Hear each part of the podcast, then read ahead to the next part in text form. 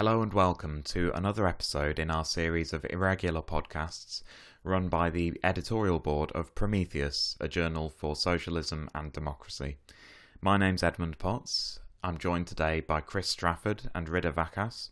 and as guests on this episode, we invited on Lucy and Ephraim from the Platypus Affiliated Society. They're going to talk with us today about Corbynism, the Labour Party, and addressing the big question is the left dead? So thanks very much for coming on, uh, both of you. Why don't you go ahead and introduce yourselves? Okay, so uh, my name's Ephraim.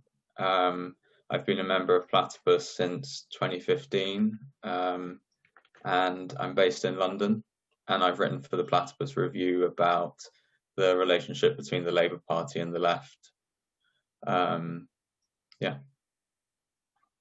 Um, and my name's Lucy. Um, I first joined Platypus in, well, I met Platypus in 2008, September 2008, when I uh, went to do a master's in um, Chicago.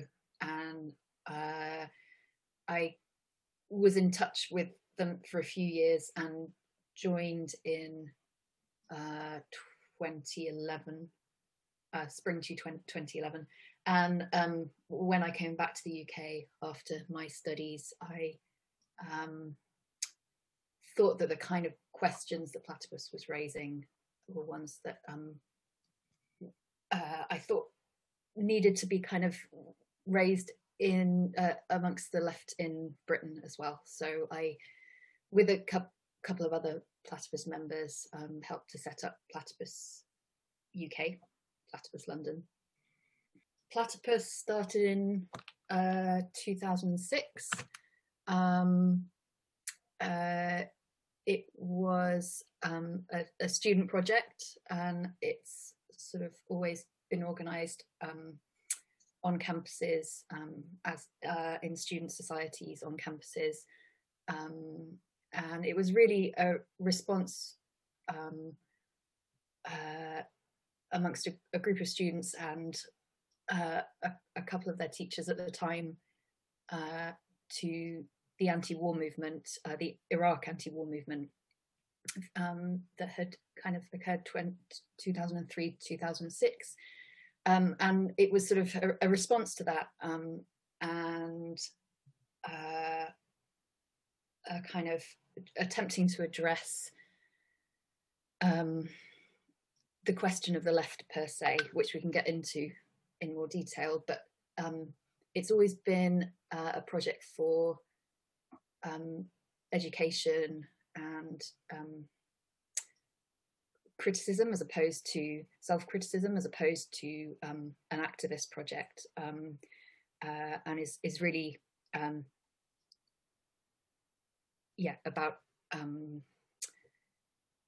I, I, guess we would say we we are part of a division of labour amongst what it would mean to reconstitute a Marxian left. But um, Platypus's project per se is an educative one and about asking questions as to what it means to be on the left today.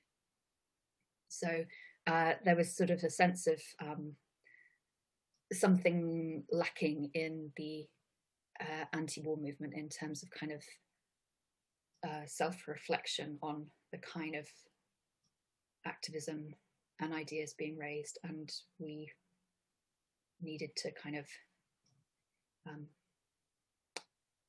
ask certain questions that weren't being asked at that time. That's great. Yeah, thanks for that. Um, so, I mean, it's well, it's interesting to hear about um, it being a response to the anti-war movement in in America as well, um, because obviously the anti-war movement was a was a big thing here in the UK, and I, I guess one way of thinking about the the rise of Corbyn to the leadership of the Labour Party as part of a sort of long tail of of the the legs of the anti-war movement. Um, and and so I think that's a good place to start really, um, because when in 2015 when Corbyn won the leadership, I mean there was suddenly, I think in in by any measure, more people involved in left wing politics um, in that moment and, and around that campaign than there had been for well, several decades. You know, we can we can talk about um, how far it goes back, um, but at least you know back to the anti-war movement. So uh, I wanted to just kick off and kind of ask why why we think that this resurgence happened, um, why it happened when it did, and and why it, it took the form of people joining um, or associating themselves and identifying themselves with with the Labour Party and in particular the Labour left around the Corbyn leadership campaign. Why don't you kick off, Ephraim? I was just going to say, first of all, I'd obviously question the characterization of a resurgence. Um, I think, um, you know, Rosa Luxemburg has a wonderful line somewhere about policeman's materialism, which simply counts numbers, um, right? And and thinks about the relationship of forces in terms of in, in, in kind of pure number terms and not really what the content is. Um, I think so. That's the first thing I would say. Um, the second issue I would raise is a kind of um, broader question of the crisis of neoliberalism. Um, and that's something we've tracked in Platypus um, through a rise of neo social democratic politics before the Corbyn turn, um, through our chapters in Greece um, with the Syriza experience, um, as well as in Germany with Die Linke.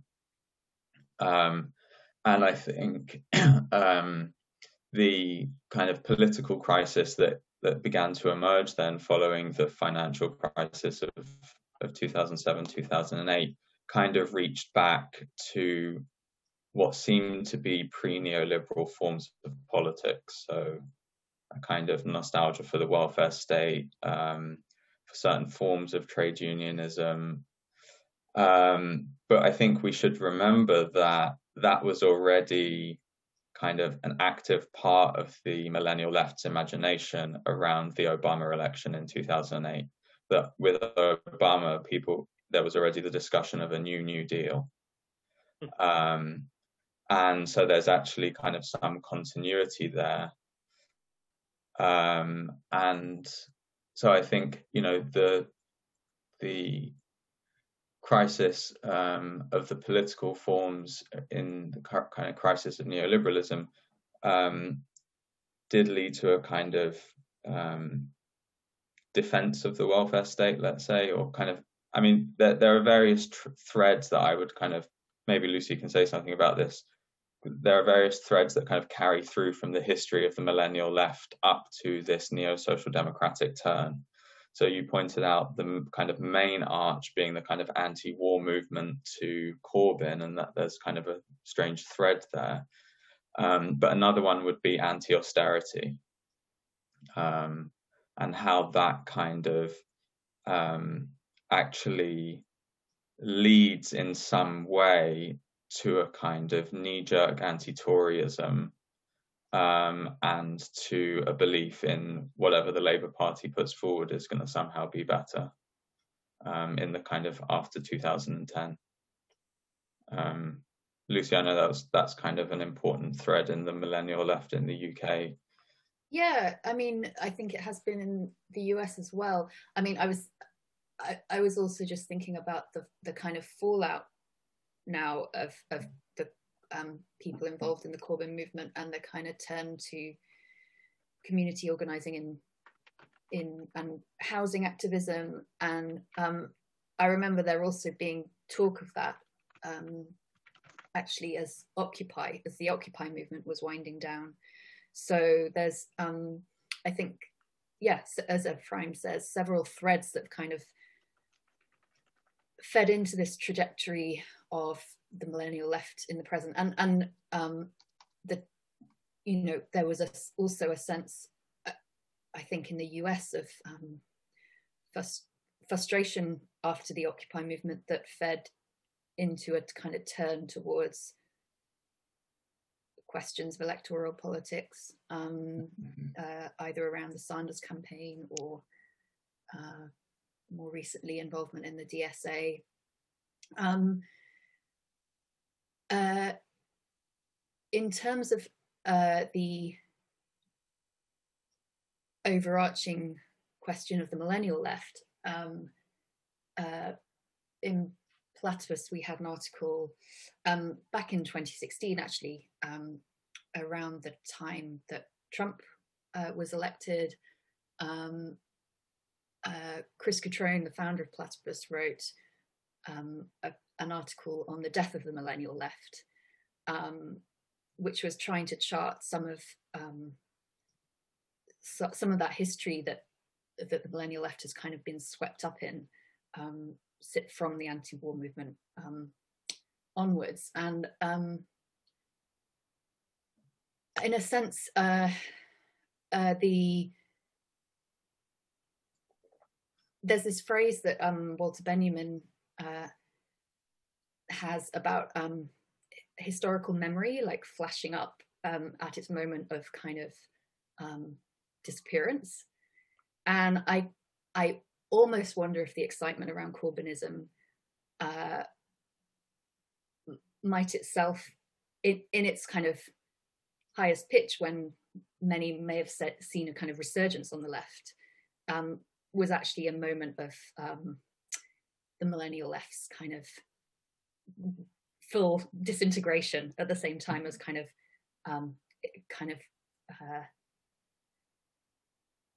embodying its kind of own memory. Um, and I think uh, so. Yes, you had the, the questions raised by the anti-war movement, and um, and then the anti-austerity movement.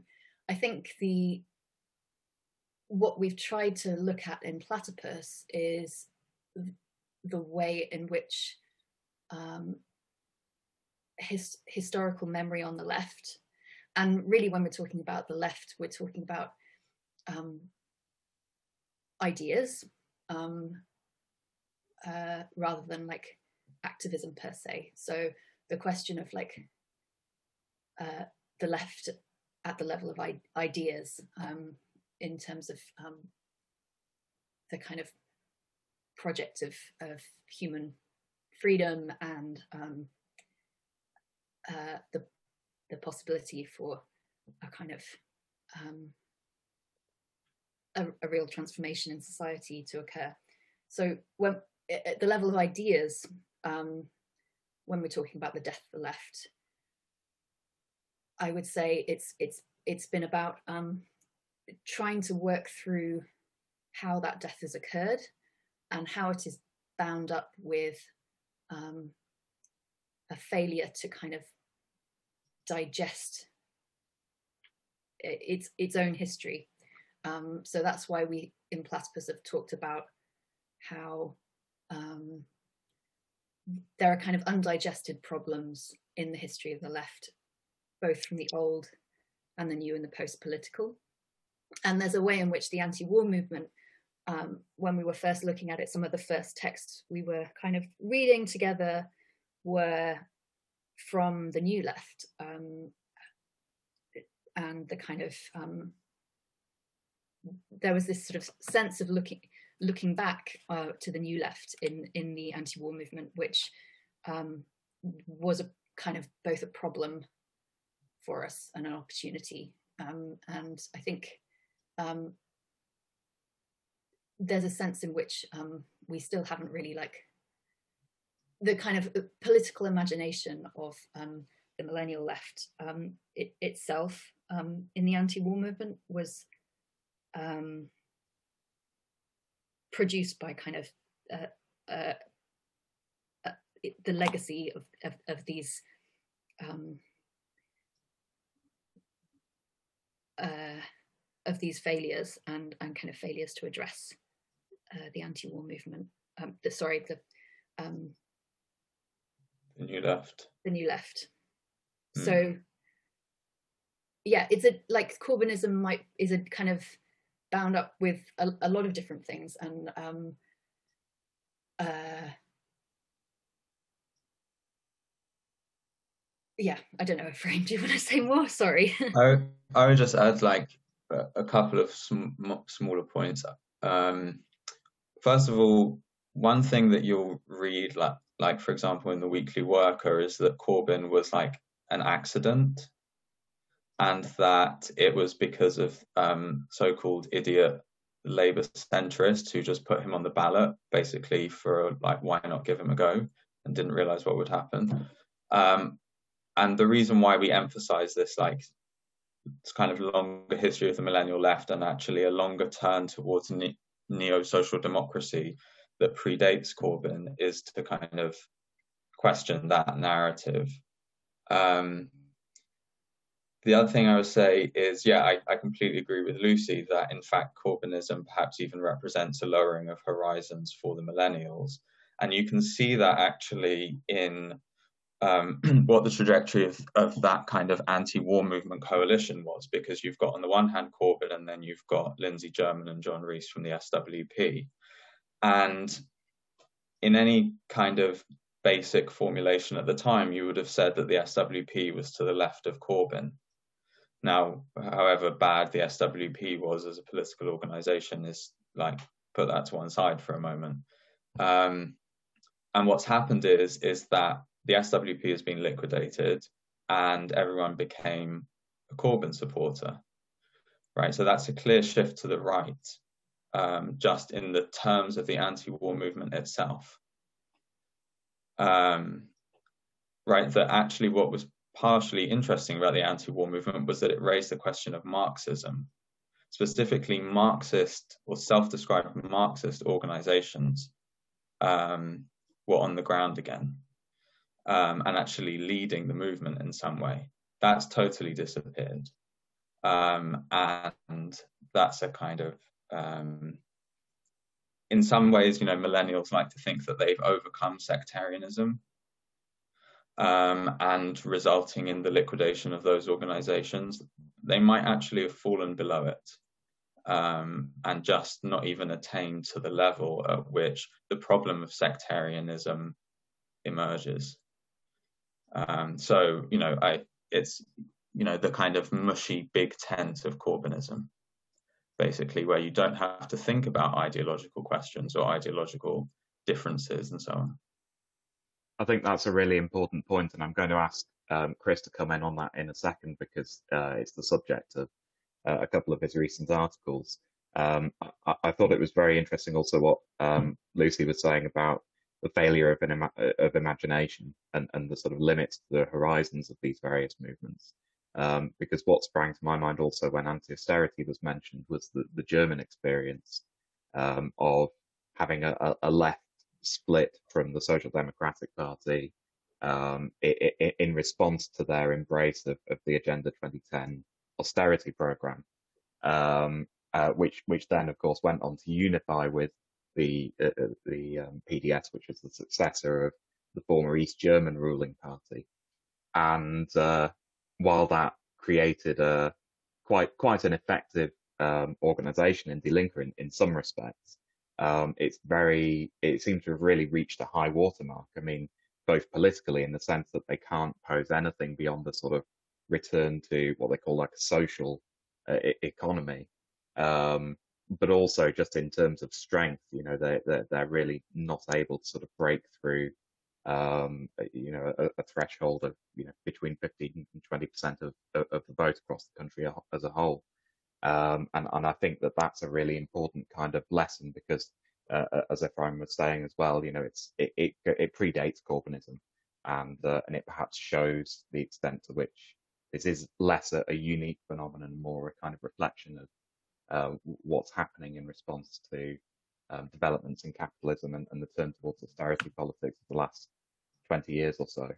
Can I, um, can I um, just add something on that about Die Linke because I think it's another point that has some commonalities with um, Corbynism, which is that um, you have that period kind of 2010 to 2015, which seems like a kind of growth in those phenomena.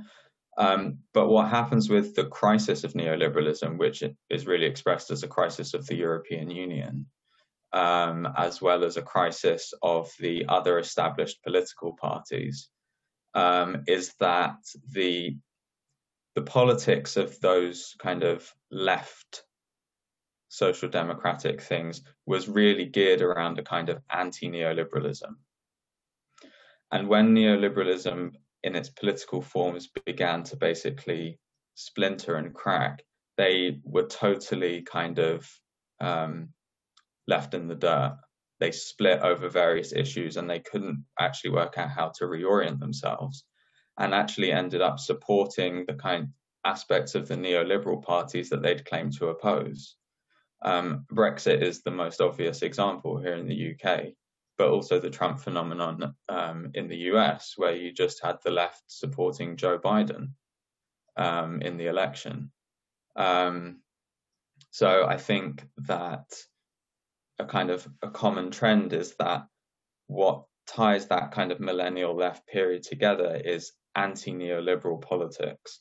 And what was discovered in 2016 were the deep limitations of that, um, both with respect to trying to grasp capitalist society and with respect to being able to um, uh, maneuver in relation to political changes. So they were kind of blindsided by the change, and actually, it was quite easy for right wing parties to become anti neoliberal in a way that they couldn't have imagined um, in you know 2010.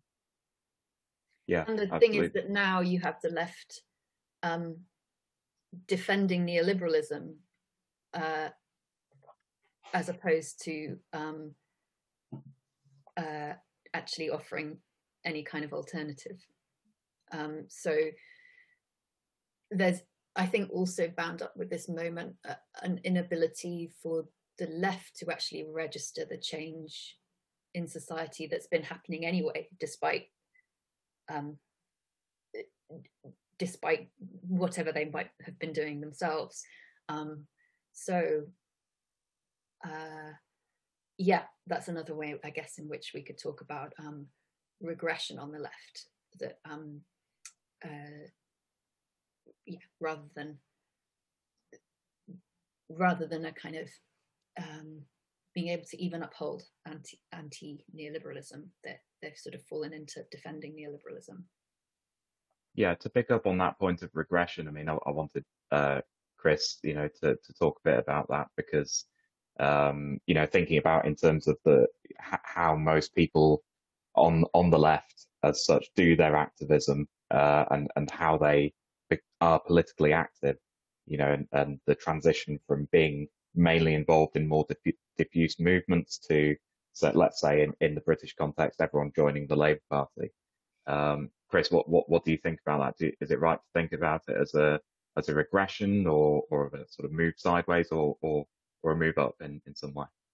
I think Corbyn, with the Corbyn phenomenon in Britain at least, was was interesting because it was both a lowering of horizons and also an attempt to gain political power which is a, which was a shift from the sequence that we were in from the fall of the Soviet Union, which was protests. So we had the Seattle and the anti-capitalist movement. We had the anti-war movement, which never really posed the question of power. Um, we had anti-austerity, again, never really questioned, never really gave the left, you know, opportunities to, to pose the question of power. And then you come to the Corbyn period, and even the I suppose the spectre of the of the left coming to, to power was um, was enough to send you know the right of the Labour Party, um, vast sections of um, the British political class into into a frenzy. So in a sense, it's both you know a lowering of horizons in terms of you know the Marxist left tailed the Corbyn project almost entirely. Um, even the ones that said that they weren't doing that did exactly that. And then there's a you know the odd thing, which was basically Corbynism showed that the politics that were sold as radical, were sold as um, you know revolutionary on the streets in the protests and what have you beforehand, were basically status quo kind of tinkering around the edges, um, just dressed up with um, radical language. Um, and the, the, one of the failures, obviously, that we are left with is that Corbynism has left us with nothing really left us with political lessons, but in terms of um, you know the movement of the or what have you, you know, you know there's nothing tangible left, is there, um, that we can use. As um, you spoke about historical memory and stuff. You know, there was no attempt to rebuild institutions of the left, so that we could rebuild institutional memory, so historical memory could be transferred. We could think about these questions. None of these questions, none of these political projects that were needed during um, that time actually came about. and what we've ended up with now is a is a step back from an attempt to gain political power to you know movementism again. You know um, the Labour Party's finished again the Labour Party's dead again. We can all see this uh, you know people who were only a few months ago um, peddling um, Labour Party leaflets um, during the election um, are now saying it's over. You know we should be back out on the streets protesting against austerity cuts the usual what have you. So yeah, I think Corbyn is in that sequence that you discussed internationally, but he's also kind of like a break in that sequence.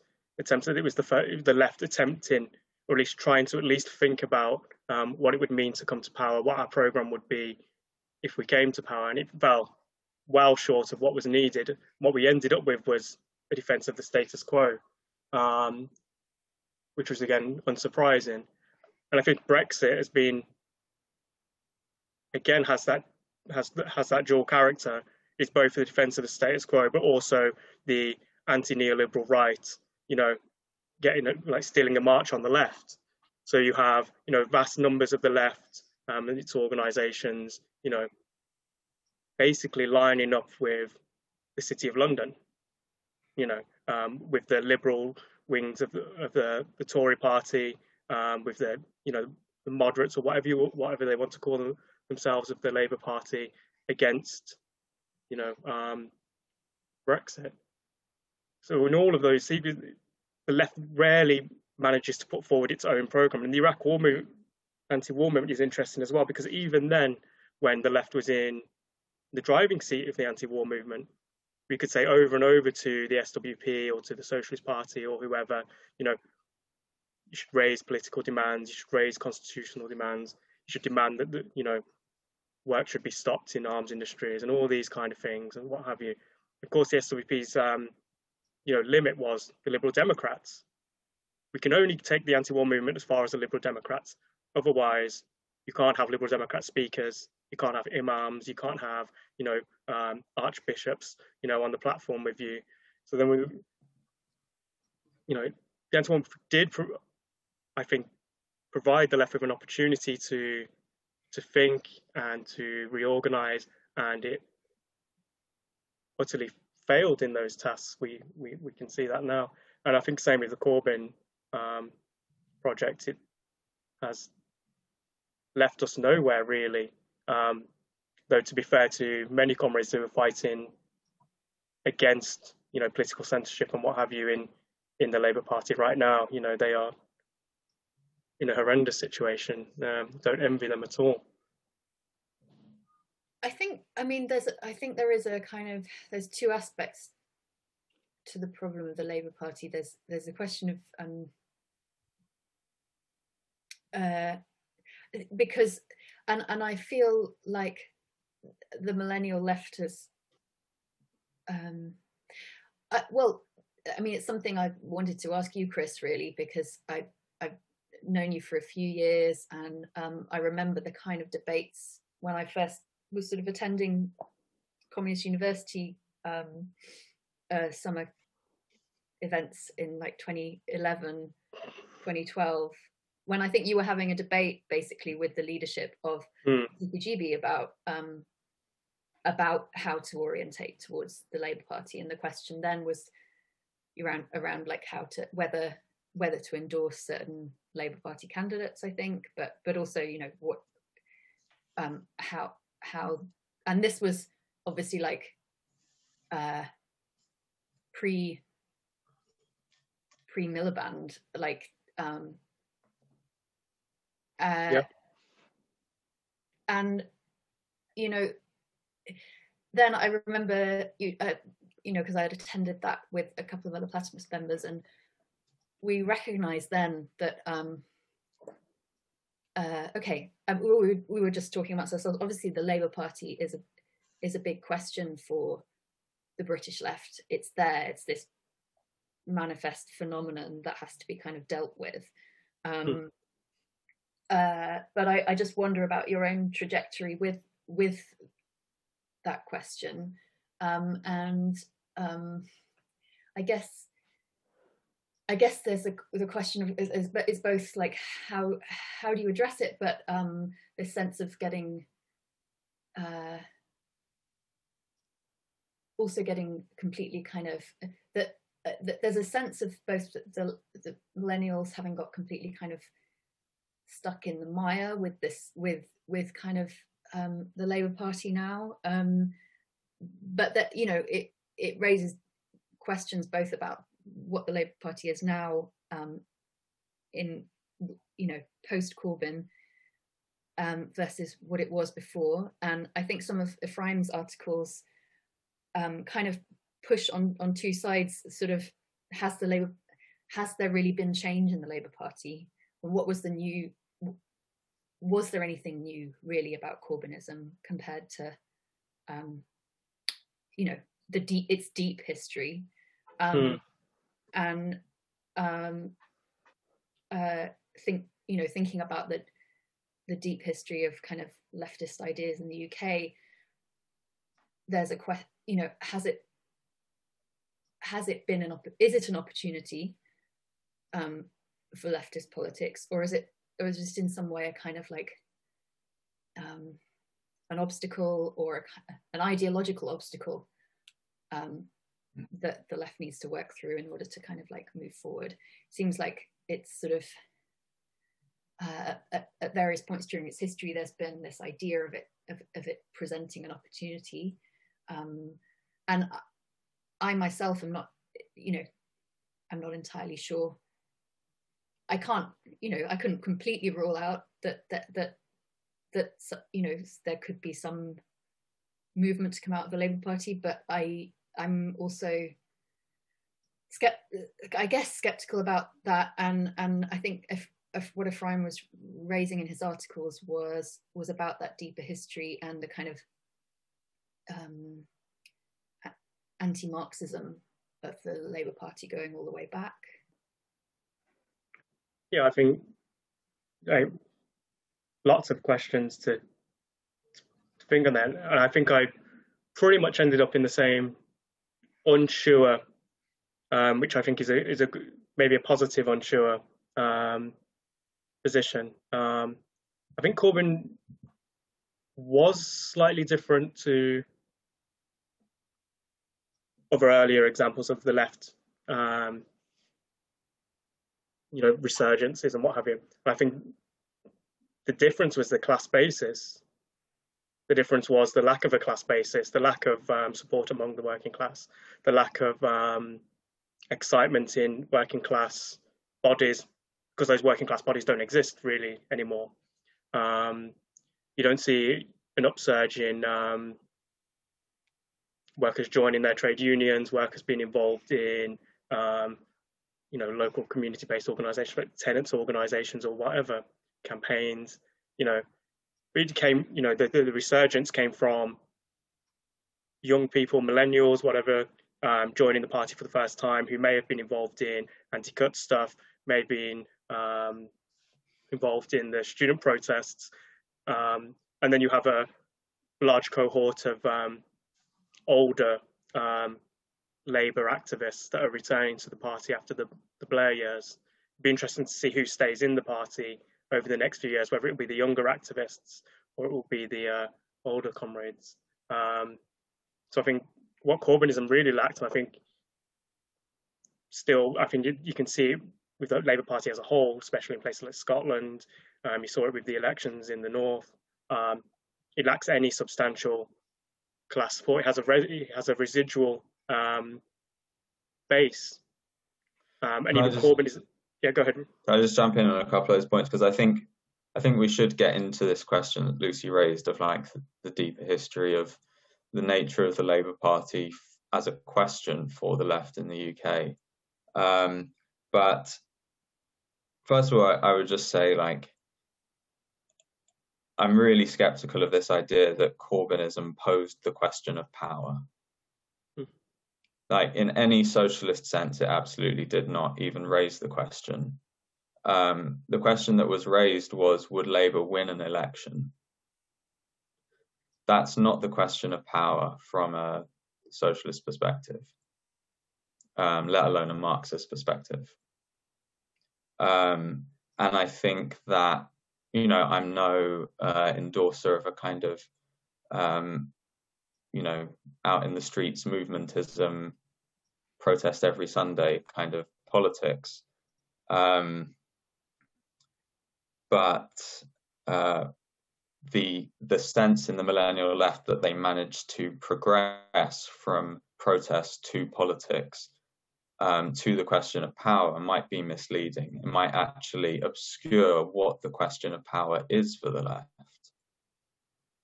Um, and um, you know the the the antinomy of movementism and electoralism um, is one that has kind of dogged the left since the 60s, or maybe even really since the 30s. Um, and the question we'd have to ask is not kind of one or the other, but rather how do you overcome that antinomy? Um, and I think, you know, what what has been kind of um, liquidated in that process is actually the memory of how the how these questions were even posed in the past. Um, so there's a kind of gradual shifting of of the of the question. So, for example, um, if you look at the way someone like Ralph Miliband talked about the question of um, power for the Labour Party, um, looking back on the kind of first half of the 20th century. It was very, you know, and even he was really just hoping for a kind of true reformism, right? A reformism that would actually follow through on its program um, against what he called the new revisionism in the 60s. Um, but the question has kind of shifted even again since then, such that now the question of power, which has the which like has that kind of um, has a theoretical ring to it, um, it became about winning an election. And um, that's a lowering of horizons and a kind of forgetting of how questions were previously formulated on the left.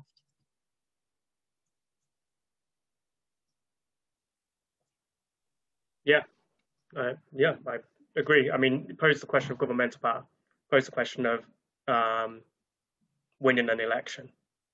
Um, it posed, you know, Corbynism wanted to come to power on a on a social democratic platform.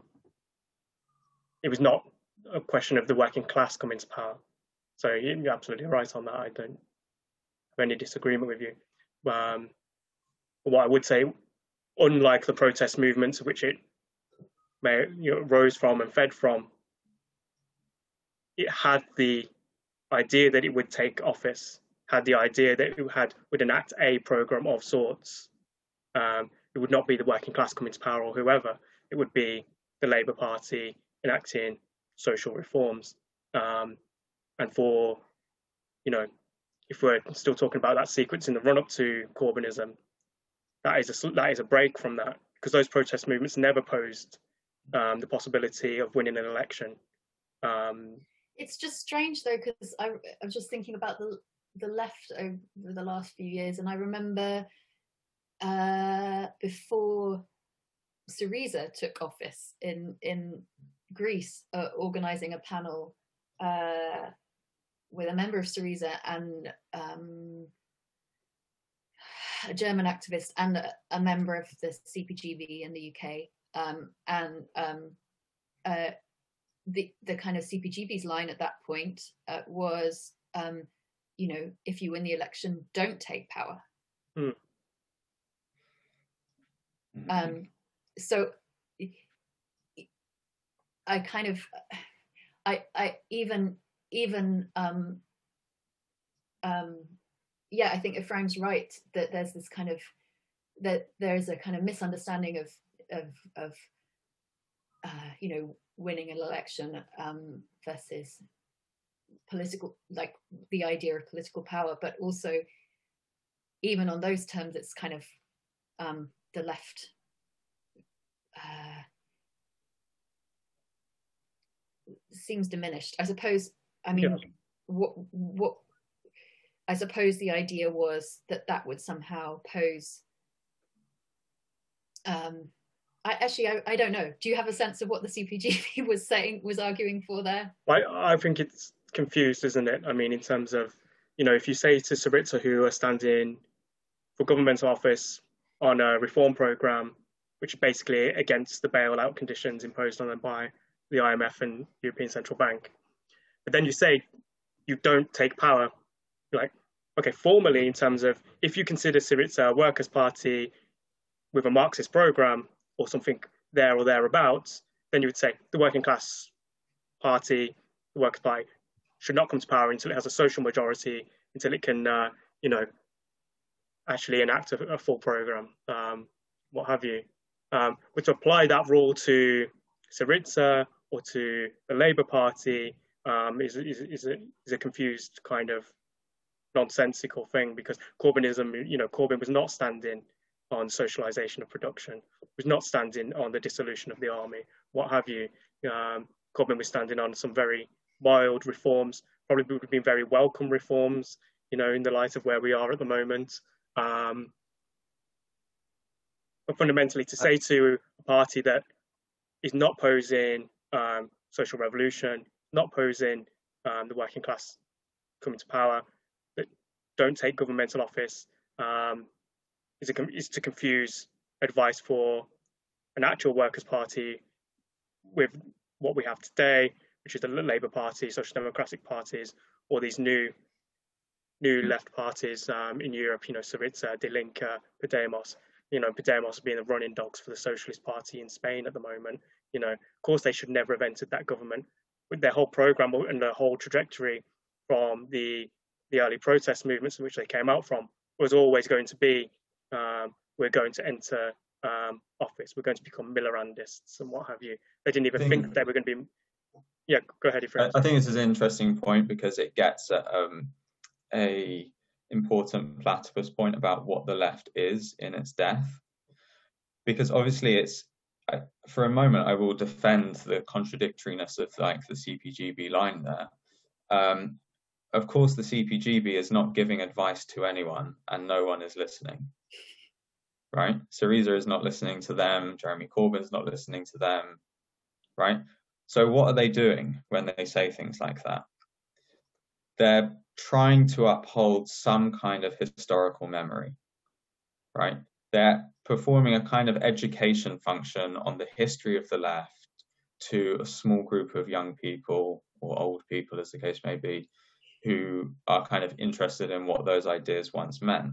And so when they say things like, if Syriza wins the election, it shouldn't take power, um, then what they're really trying to do is like raise the specter of like what used to be thought on the left with respect to Marxist parties or socialist parties. Um, and the problem there is that in doing so, they create all kinds of illusions, as you were saying, Chris, in what the nature of contemporary politics is, in what the nature of contemporary political parties is.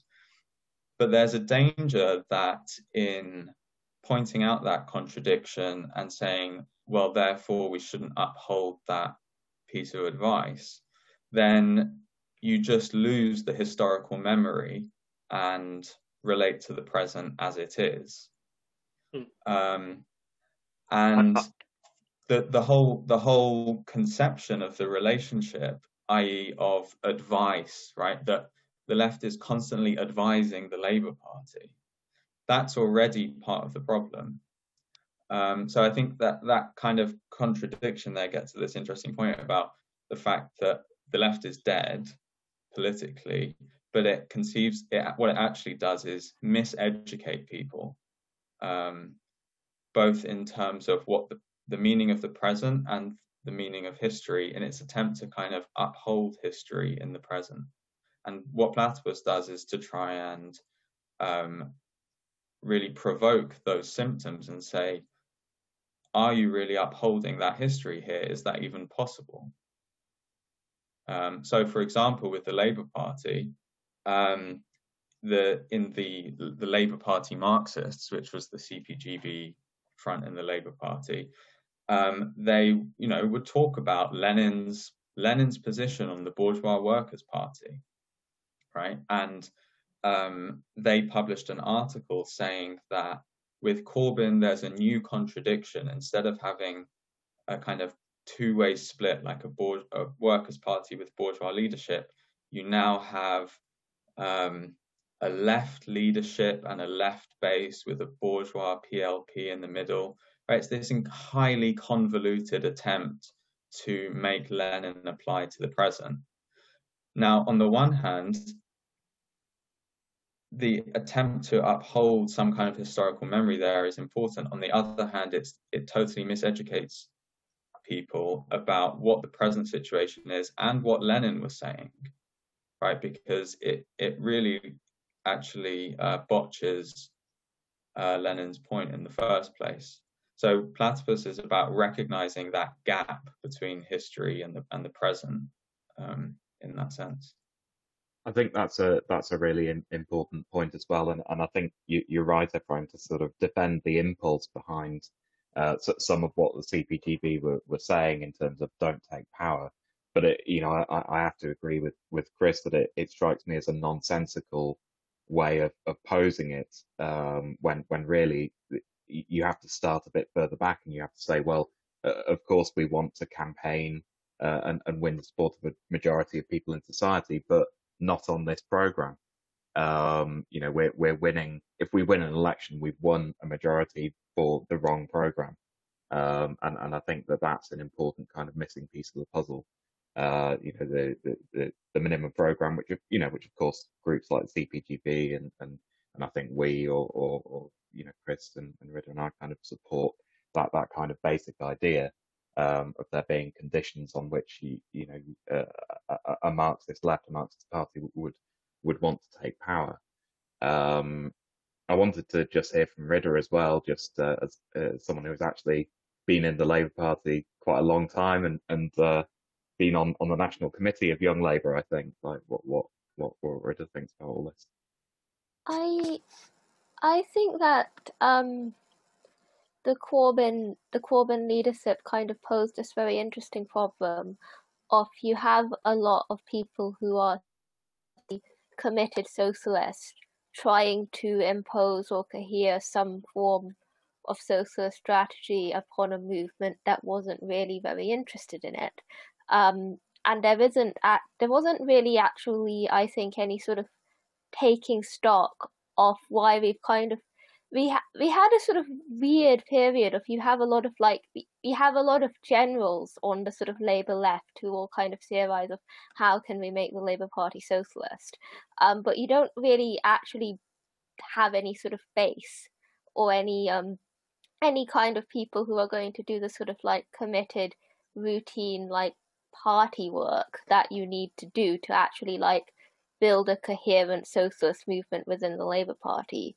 But I also kind of wanted to respond about the point about um, miseducation because I think um, in terms of a lot of the sort of celebrity figures of the left, they are sort of responsible for like propagating very sort of pernicious forms of miseducation. Like you see extreme, you see like completely ridiculous things about like this is how we can like stop the rise of fascism if we copy mm-hmm. like the socialists in Weimar from like Paul Mason or something. And it's like, firstly, they quite clearly didn't. Um, and secondly, like, what does it mean to use the term fascism like in such a sort of loose and ill-defined way?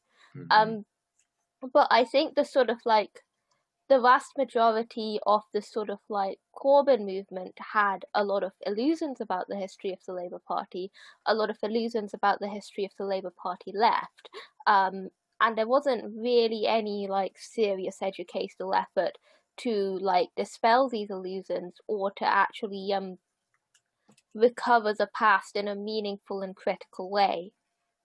Mm-hmm. Yeah, that reminds me of um, a passage in Ralph Miliband's Parliamentary Socialism, which I just kind of came back across this morning, where he kind of talks about how um, in 1960 there's a myth of the 30s and that people were um, people were kind of narrating the history of labor in the 30s as this like really radical turn, a renaissance of its socialist politics, and that people in the 60s were pining for the causes of unemployment and fascism. You know, would that we had such causes, he says, um, that might inspire a radical turn for us. And Miliband says the evidence shows all of this to be very dubious history. The experience of 1931 did not cause any major transformation in the Labour Party, nor did mass unemployment, nor did fascism. Um, so I, I, think that really resonates with what you were just saying, Rida, and and also that that point about forgetting the history, like left-wing intellectuals, let's say, and left-wing activists have been through these problems several times in the 20th century, and they've thought about it with much greater clarity than anyone is thinking about it today. And what's depressing, I guess, is that um, those figures from the past are kind of bandied about um, without any of their critical purchase being registered, right? They're kind of um, all the all the thorny bits are smoothed over to make them fit um, whatever it is we're doing in the present. And Ralph Miliband's not even that thorny. I mean, he's a kind of left reformist. Yeah, and I, I mean, following on from dreamy-eyed views of the 30s would be 45. Yeah. You know, which the left holds on to as the is the as the golden goose, is it, you know, um, for revival of labourism in Britain, and uh, you know, 45 was Major Attlee. It wasn't a left, you know, um, resurgence.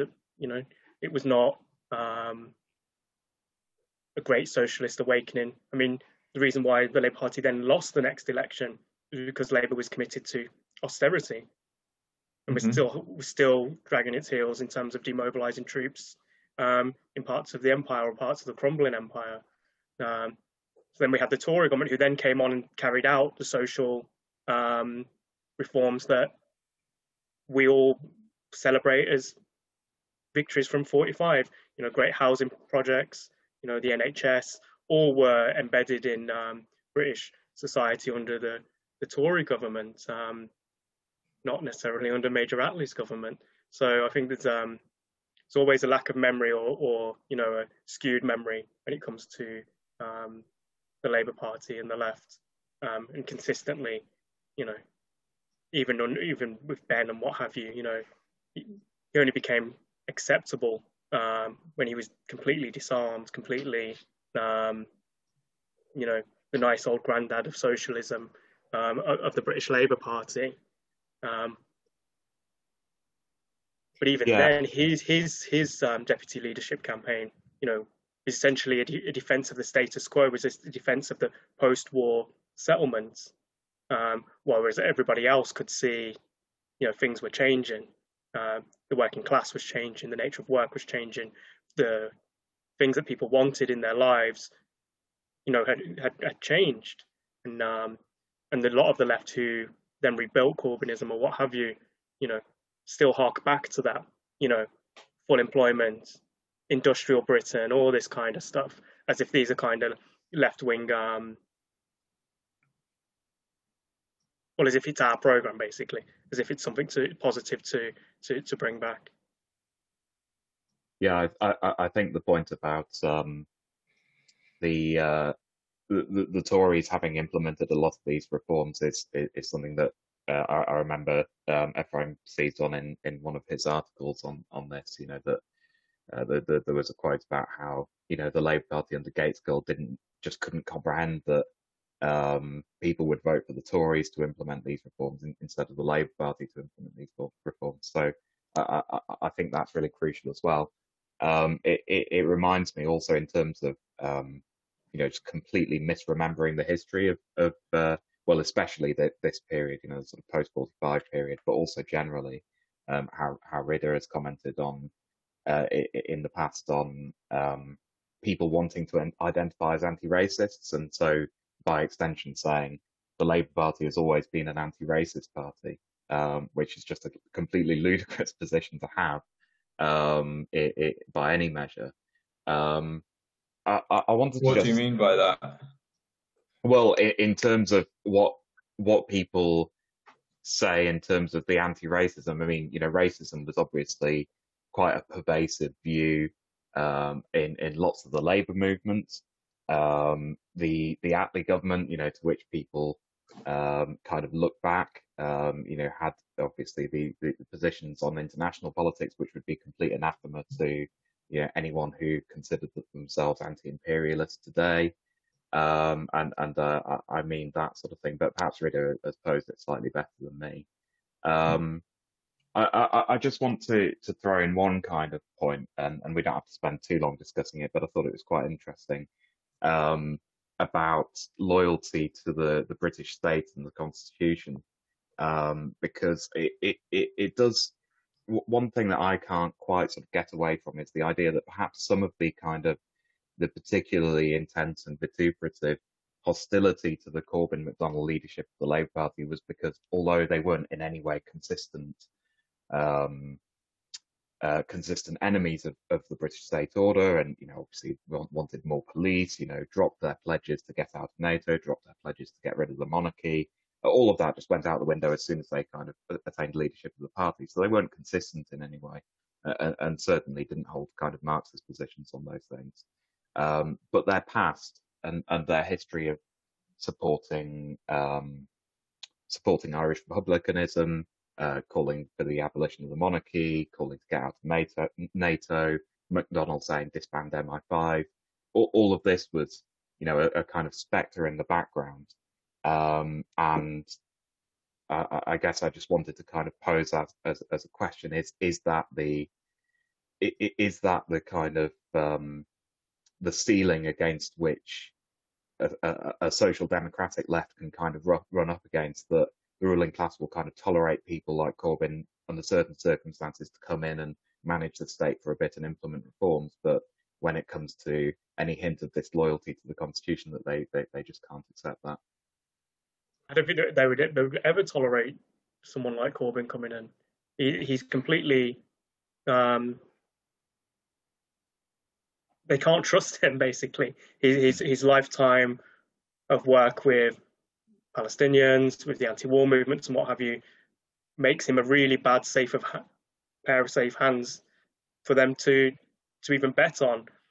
So even if Labour were to win an election under those kind of um, you know the Corbyn programs and what have you, it would never be Corbyn that would um, be allowed to take office. I think that's one of the main ways in which illusions in Corbynism are perpetuated. Um, I think the question of constitutionalism should rather be posed with respect to, um, like, what would a socialist party raise about those questions? Yeah. Um, there always have been and always will be um, uh, Republican, anti-imperialist, um, anti-deep state, let's say, with MI5 positions, which are liberal positions um, in British politics, and they're represented in a kind of peculiarly historically mediated way in the Labour Party um, by Corbyn's kind of politics.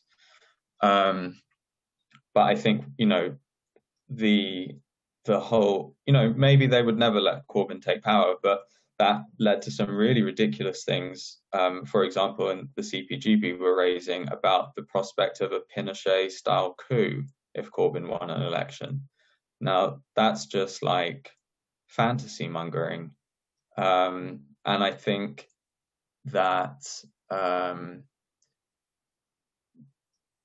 you know, I don't know what, you know, the British state allows, but clearly one of the things as Edmund just pointed out, that, that I noticed in the article about the 1959 election, is that things which the left thinks the British state will never allow, it turns out to be possible to implement from the right.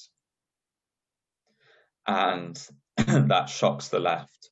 And what happens when they get shocked by that is they retreat into a kind of saying, well, they would never have let our guy do it. And it's because, you know, he, he held this and that position or something like that. Um, so don't be surprised by, you know, the changes that capitalist politics could take. Um, I think obviously the CPGB, again, this is they're kind of coming up a lot, but it's kind of um, let's say a symptom on the left that all of us have engaged with in in some way. Um, raise this issue of republicanism and constitutionalism um, quite prominently. Um, and yeah, I would say, I mean, one thing I pointed out in one of my articles is the way in which um, the emergence of the Labour Party around the question of House of Lords reform um, in 1911 um, does create a kind of illusion of democratic reform through the Labour Party, um, and that um, you know there's a there's a famous poster of um, Labour um, Labour leads the way or something where there's you know workers smashing through the doors of the House of Lords. It was actually part of the Liberal program because the House of Lords was blocking their reform agenda um, at the time, and Labour was kind of the junior partner in the coalition um, of Liberal votes in the two elections of 1911. Um, so, yeah, I think there are kind of various risks there. The other one is that the question of socialism gets reduced to the question of democracy. Um, so obviously, you know, a socialist party would be opposed to the House of Lords and the monarchy and and all the rest of it, but it would have, you know, would have a democratic program. But there's a way in which um, that the question can be reduced to that um, in, to a certain extent. Yeah, I mean, I think to be fair to Weekly Worker, I mean, there were reports in the Telegraph and what have you from uh, serving or ex-serving generals that said we would never allow this guy to order us around, basically. So there, there is a there is a grain of of truth behind um, what the British state would, would, would, or what sections of the British state would do in terms of a government that they thought was uh, unacceptable. Um, but the reality is, you know, even even winning that election in 2019 or 2017, Corbyn would not have taken office. Um, it would more likely be somebody else in the in the Labour Party that would be asked to form a government. Um, I'm just reminded of like you know in the 20s when Ramsay MacDonald was prime minister and he, was attending meetings where people were singing the Internationale and calling for the king's head right? And then he then had to go to ministerial meetings and say, look, I just had, I, I couldn't object at the time because the mob basically would have overrun me. But of course, like, you know, that um, that's not, you know, we're not going to push that far at the moment. Um, and so again, I think like Corbyn's, you know, republicanism is really milk toast compared to even figures in the history of the Labour Party um, before the Second World War. Um, and the other thing I would say is like that, you know, I mean, the the ridiculousness of the of several of the kind of anti-Semitism stings um, has no end. But one of them was that people had discovered that Corbyn wrote an introduction once to um, Hobson's book on imperialism. Um, and uh, Hobson entertained several kind of anti-Semitic theories about the Boer War, um, which were very common at the time. Um, but also because Hobson is cited so heavily by Lenin in his imperialist book, this was kind of seen as evidence that Corbyn is some kind of, you know, Leninist.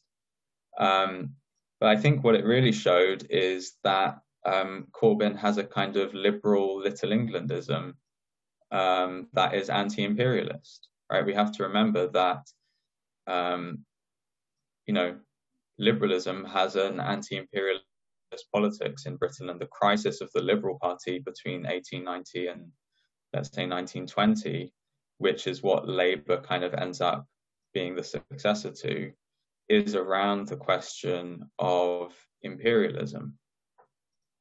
Um, so you know the the the issue of what why socialist politics in the Second International were not the same as that kind of liberalism is really obscure to people now.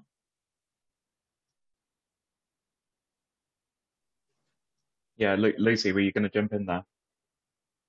Um, yeah, I, I, guess there's a couple of things that it it also this conversation raises for me. Uh, just to go back in terms of this this idea of um, the the Tories enacting uh, reforms that you know Labour has not found possible. Um, the extent to which the left has been able to address that and have been able to address working class support for for Toryism per se, um, but also yeah, this question.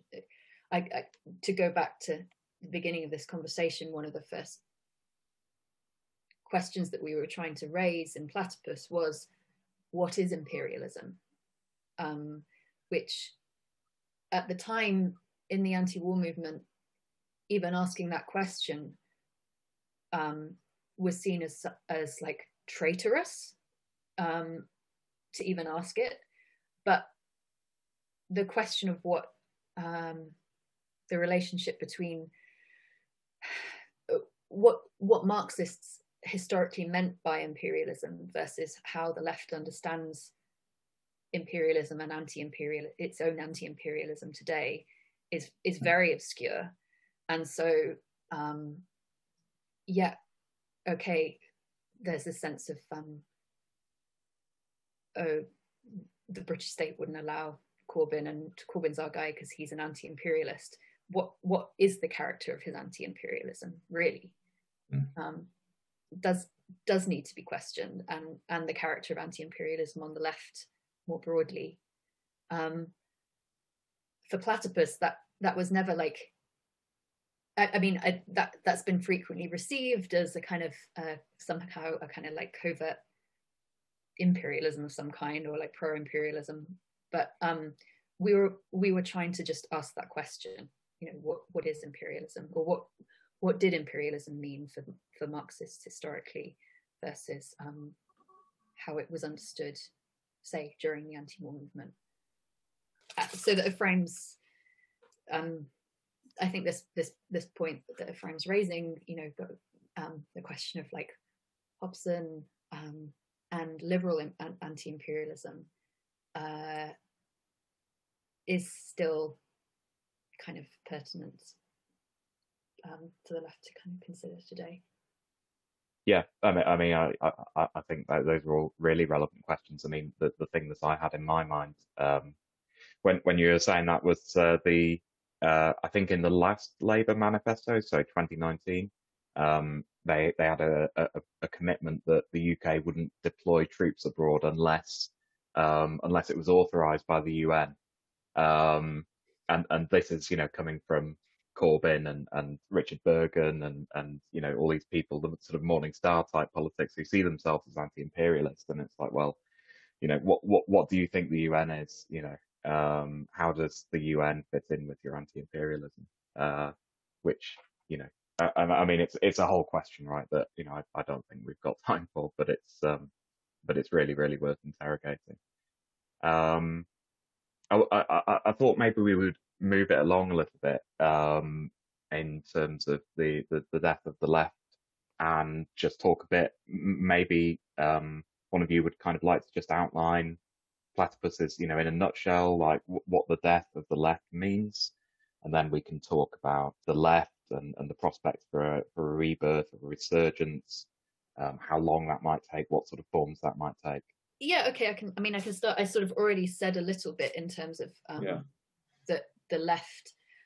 We're thinking about the left at the level of ideas, like an like the ideological questions that um, the left has historically raised, and that there's been a death um, in that sense. Um, uh, I think it was also, um, I think it's important to, I've recognized during my time in Platypus that um, at various moments during the history of the millennial left where movements have died down, whether it's like the aftermath of Occupy or the aftermath of Corbynism, where this idea of the death of the left, um, actually people um, on the left are, are, more willing to kind of um, agree with it.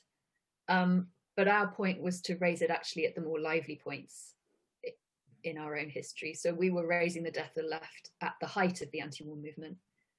Um, and we were raising it at the beginning, again, at the beginning of like the, the Corbyn moment.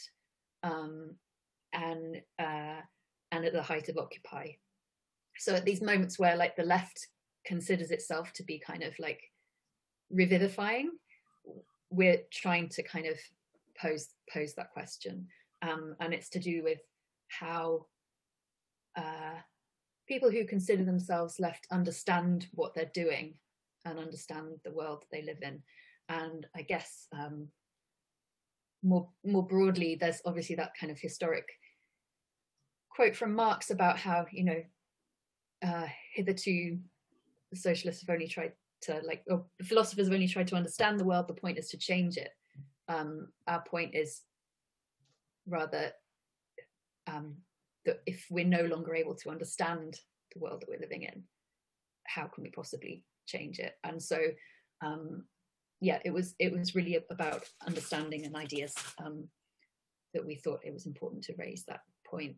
I mean, obviously, there's we can also chart the kind of demise of um, organizations and um, the organized working class as well uh, as as as part of that force in society. But um, f- for us, uh, we've considered it to be important to raise the question of how um, how that might actually be bound up with an ideological problem rather than um, merely a kind of a, a, material problem per se or a kind of economic problem. Like it's it's like um, that there might be ideological obstacles that, that are preventing um, uh, us from from organizing in in in any meaningful sense. And that's that's what we're seeking to kind of address is to kind of um, yeah mm-hmm. dissolve those obstacles if at all possible um, I think we've always considered what we're doing as quite a, a, small part of what would be needed to reconstitute the left, but an, a necessary one. Hmm. I would just add, um, yeah, the the point Lucy made that like actually everyone on the left accepts the left is dead. Um, they understand it in different ways. And one of the things we're interested in is how they explain that to themselves, because that's where they give you their theory of history, and that their theory of history is their theory of the present, and vice versa. So I remember the first time I met Rida was when we were invited to give a talk at an AWL summer camp, and um, and uh, they have an old pamphlet from the 90s about how um, the left is Atlantis. It's this lost, buried world, and that they, the AWL, the Marxists, are like the survivors of Atlantis who carry its memory. Right, and then the rest of the pamphlet is basically a history. It's a history of the left from the 1830s to the present, and it's divided in specific ways and different people on different positions on the left divide the history in different ways. And what we're interested in is what does that tell us about like the present and about history the different ways that the left actually understands itself to be dead? Um,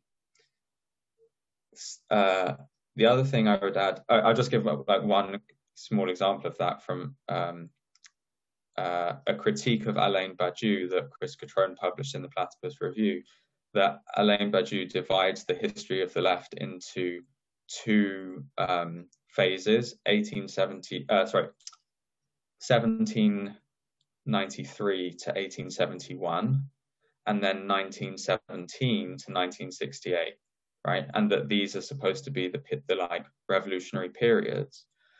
And uh, what that obviously leaves out is the period between 1871 and 1917, which is the growth of the Second International. And that the fact that he leaves that out tells you something about his theory of what communism is, his theory of why the left went wrong, that he would apportion that to some kind of projection back of social democracy onto the of the 20th century onto the Second International, etc., etc.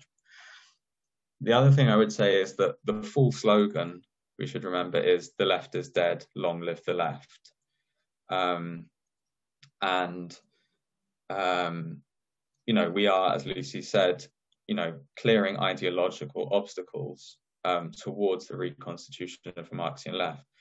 But the other thing that that slogan raises, obviously, it comes from you know the king is dead, long live the king, and what that's what that call implies is the continuity of tradition, right? That one specific person has died, but the king continues to live because it, it's actually this like continuous institution, right? That's passed on through tradition. Uh, what we're pointing out in Platypus is the discontinuity in the left, right? That actually the tradition has been broken. And because of the regression, it's actually not so simple as just picking up where we left off. Um, that there's been like a real discontinuity there. Um, and that that's something that we need to reckon with. So the, the way the slogan raises the question of continuity and tradition um, is to pose the reality, which is um, on the one hand, there's a discontinuity, and on the other hand, you know, the the um, dead generations weigh like a nightmare on the brain of the living, right? We're kind of haunted by this tradition that we can't overcome and just like repeat in this kind of um, undead way. Um, and just just one other thing Lucy said raised this issue between of the difference between ideological obstacles and practical obstacles and, and what the relation might be. Um, in one of the discussions we had about the Labour Party in Platypus, I brought this up, which is that certainly the the role the Labour Party plays today is is a kind of ideological obstacle on the left. Um, and uh, but we could say like you know for lenin and the early communists in the 1920s that the labor party it wasn't there was an ideological question there but it was a practical obstacle right like it was a real constituted working class force with massive trade unions in a certain sense the practical obstacle of the labor party is like severely diminished and we should probably celebrate that. The problem is, right, and it's not, so we're not even in the situation that, say, like Trotskyists in the 1950s were. If you think about like the precursors to the Socialist Labour League or, um, you know, with their journal Labour Review in the 50s, they had to not only deal with the Labour Party, but with the Communist Party, which was which was quite strong in the trade unions, in certain trade unions. That was a major practical obstacle, real living people who exercised like mass support and power that you were trying to win over. Um, that just doesn't exist. What we're left with is the ideological obstacles, the kind of historical historical baggage. Um, and so Platypus is trying to work through that historical baggage. Yeah, there's a there's a good um, line from Engels in 1890, uh, which says, uh, "In a country with such old, an old political and labour movement, there's always a colossal heap of traditionally inherited rubbish, which has to be got rid of by degrees." Which I suspect sums up what our tasks are really in terms of um, trying to rethink and politically refound um, the left. Um, there is a there's a long tradition on the left of saying the left is dead. Actually, this has a real function. The most famous example is Rosa Luxemburg calling the SPD a stinking corpse. But yeah, Yeah. that Engels example is also really good. Yeah. Um, I think um, just very quickly, uh, should we celebrate that um, we're, whether or not Labour and Labourism only poses an ideological um, hmm question now? I'm not sure. I don't think we should mourn or, or celebrate. I think it, it is a more of a, it's where we are. And I It's- think, and, and- go ahead, go ahead, sorry. Yeah, I was just gonna say it's a question of like um, uh, liability or asset, Yeah, okay. and it's both. It's both. The the death of the left is a liability and an asset. Mhm. Right. The fact that we can like declare this means we can attempt to kind of rethink things, um, but it's also a, a major liability. yeah, I mean, we've saw, you know, vast numbers sucked into Labourism. Um, you know, what was- I mean, in terms of, you know, the material and ideological question, I mean, I mean, obviously they are, they are linked and what have you, the decline of the organised working class, change in um, work in Britain, um, what have you. Um, all of that has gone down alongside with the decline of the trade unions. And trade unionism is the basis of labourism.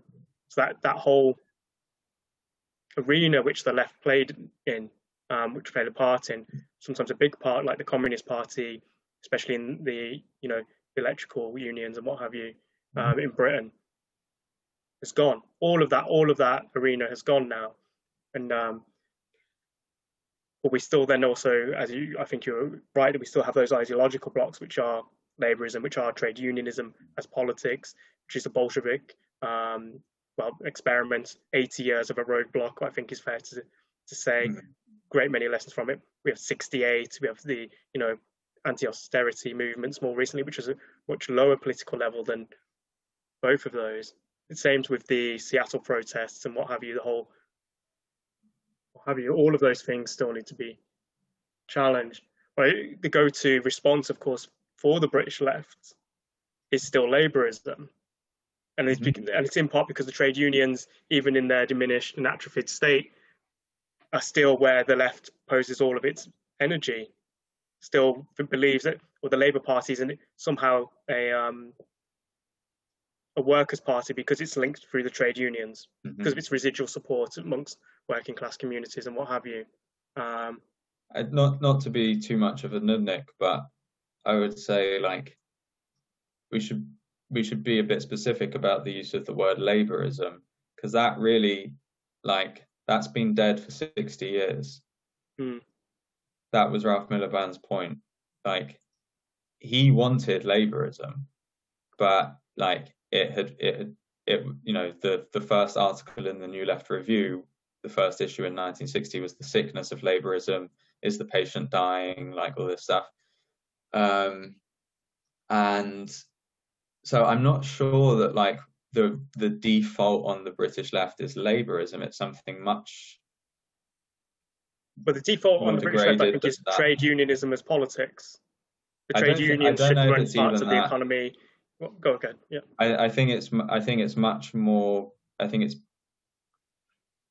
it's much more around policy.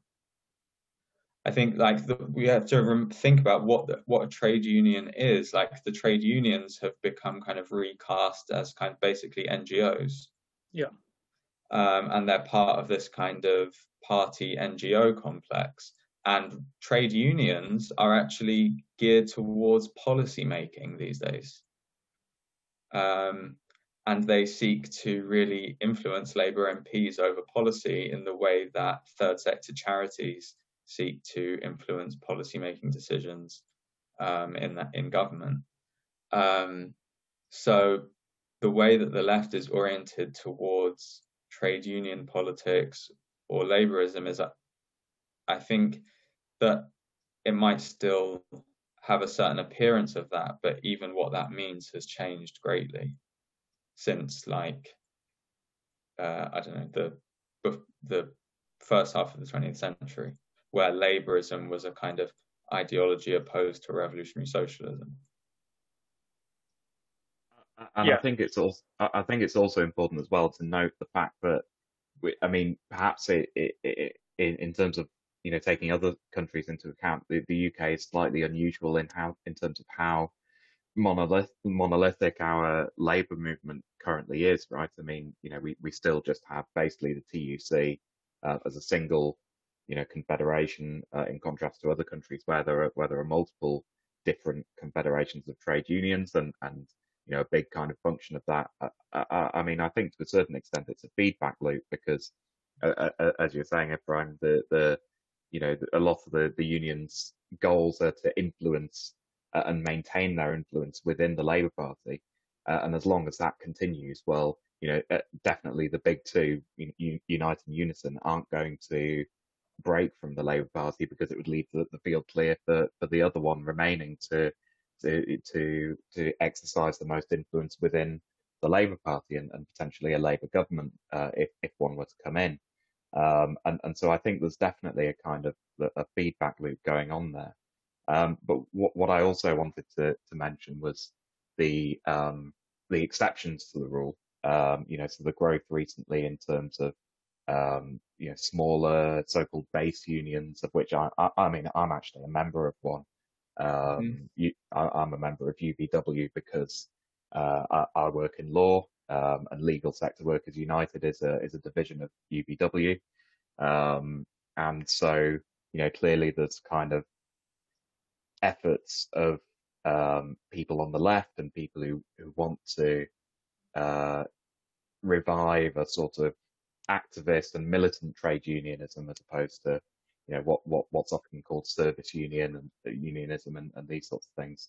Um, there's there's real moves to to generate new organisations, new initiatives uh, around that, and uh, and it was mentioned right back at the start as well. You know, the turn of a lot of left wing activists to uh, housing activism. You know, we've obviously got London Renters Union, uh, Acorn, um, you know, which which seeks to become a community union.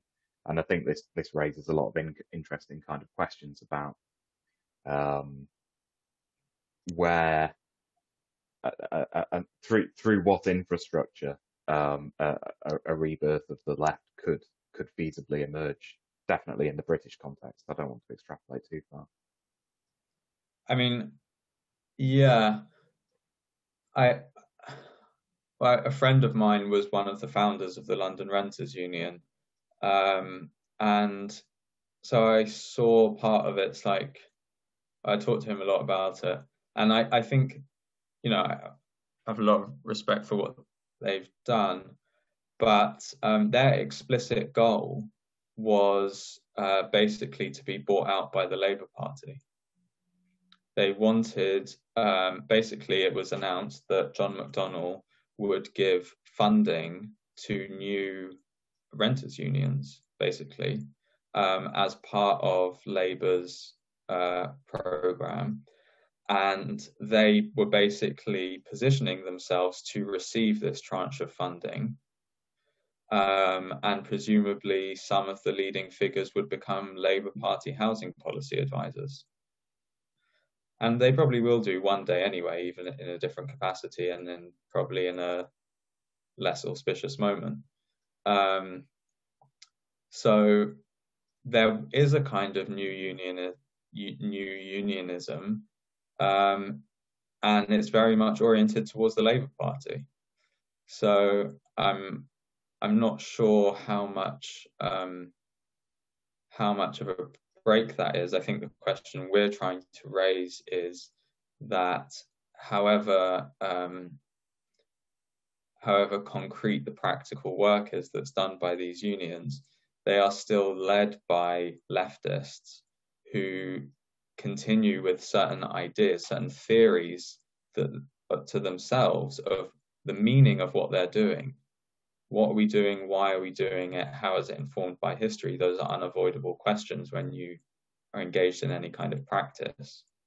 um, and that the desire to I think there's a desire to avoid those questions um, because they're kind of nagging doubts that are seen to get in the way of the real work at hand. Um, and so, just in that example of like the London Renters Union and the the hope to get Labour Party funding and basically be incorporated into the Labour Party, um, shows that by putting those questions to one side, you there's a certain historical repetition. Um, you know, the, the real tragedy for the failure to found a socialist party in the UK in the 1880s and 1890s was that the new unionism then didn't um, kind of merge with the nascent SDF. Well, that's one way of thinking about it anyway. Um, and it did become uh, Labour Party oriented and, you know, all the yeah. rest of it. I mean, uh, clearly, uh, like there's there's all sorts of new ways, and that you know, people could be organised and um, including in, in terms of labour organising, and you've seen new sorts of unions cropping up for things like Deliveroo or whatever. But and and that's that's all good and like necessary. Um, uh, and um, but I think, yeah, it's it's important to recognise that um, there is there is a political character to the work of trade unions. More, you know, and mm-hmm. I, I, it just reminds me of, you know, it's it's a it's a deep question that the the Second International was trying to deal with, which was the relationship between, you know, even if even in, in Germany where you know the socialist party actually formed the unions rather than the other way around there is this relationship between party and trade unions. And it's not a simple division between like ec- economic struggles versus like lending them a political character by the by the uh, by the political party but rather there is a politics to trade unionism. Um, and we as leftists need to kind of understand understand what that is. Um, uh, so yeah, and I think what Ephraim is saying about this kind of feeling of being able to avoid those questions by just getting stuck in to doing the work is um, is also a kind of yeah a repeated problem we've seen on the left yeah definitely coming out of the new left right you've got this like turn to industrialize um, and to industrial action and you know leftists who are disoriented after the failures of 68 being like well the solution and, and kind of sectarian splitting that okay well, we'll we'll go to the workers we'll organize new groups we'll do community organizing as well. Um, I think what Lucy's raising, which is important, is Marxism, right? Like, Marx wasn't just like the guy who was most for the working class or who was the like inventor of socialism or something. He was a critic of all of these things. Um, specifically, he was a critic. He he observed how they were self-contradictory phenomena of capitalism, right? That um, in a certain way the uh, it's the workers' demands for the value of their labor that reproduces capitalism. Um, and that kind of question of Marxism as the question of like how is uh, you know the way Lenin puts it, of like trade union consciousness and socialist consciousness, or how does this movement point beyond itself and not just reproduce capitalism? Um, there's almost no discussion of that, like on the left, there, and um, yeah, everyone, everyone wants to rebuild the unions, sure, um, but for what? And why? and why. Yeah, exactly. Yeah. Um, yeah. I think the question on, I mean, there's a few things here, isn't there? I mean, like in terms of the London Renters Union, and actually all, you know, similar type bodies focus their energies towards the Labour Party in like kind of an NGO kind of uh, way.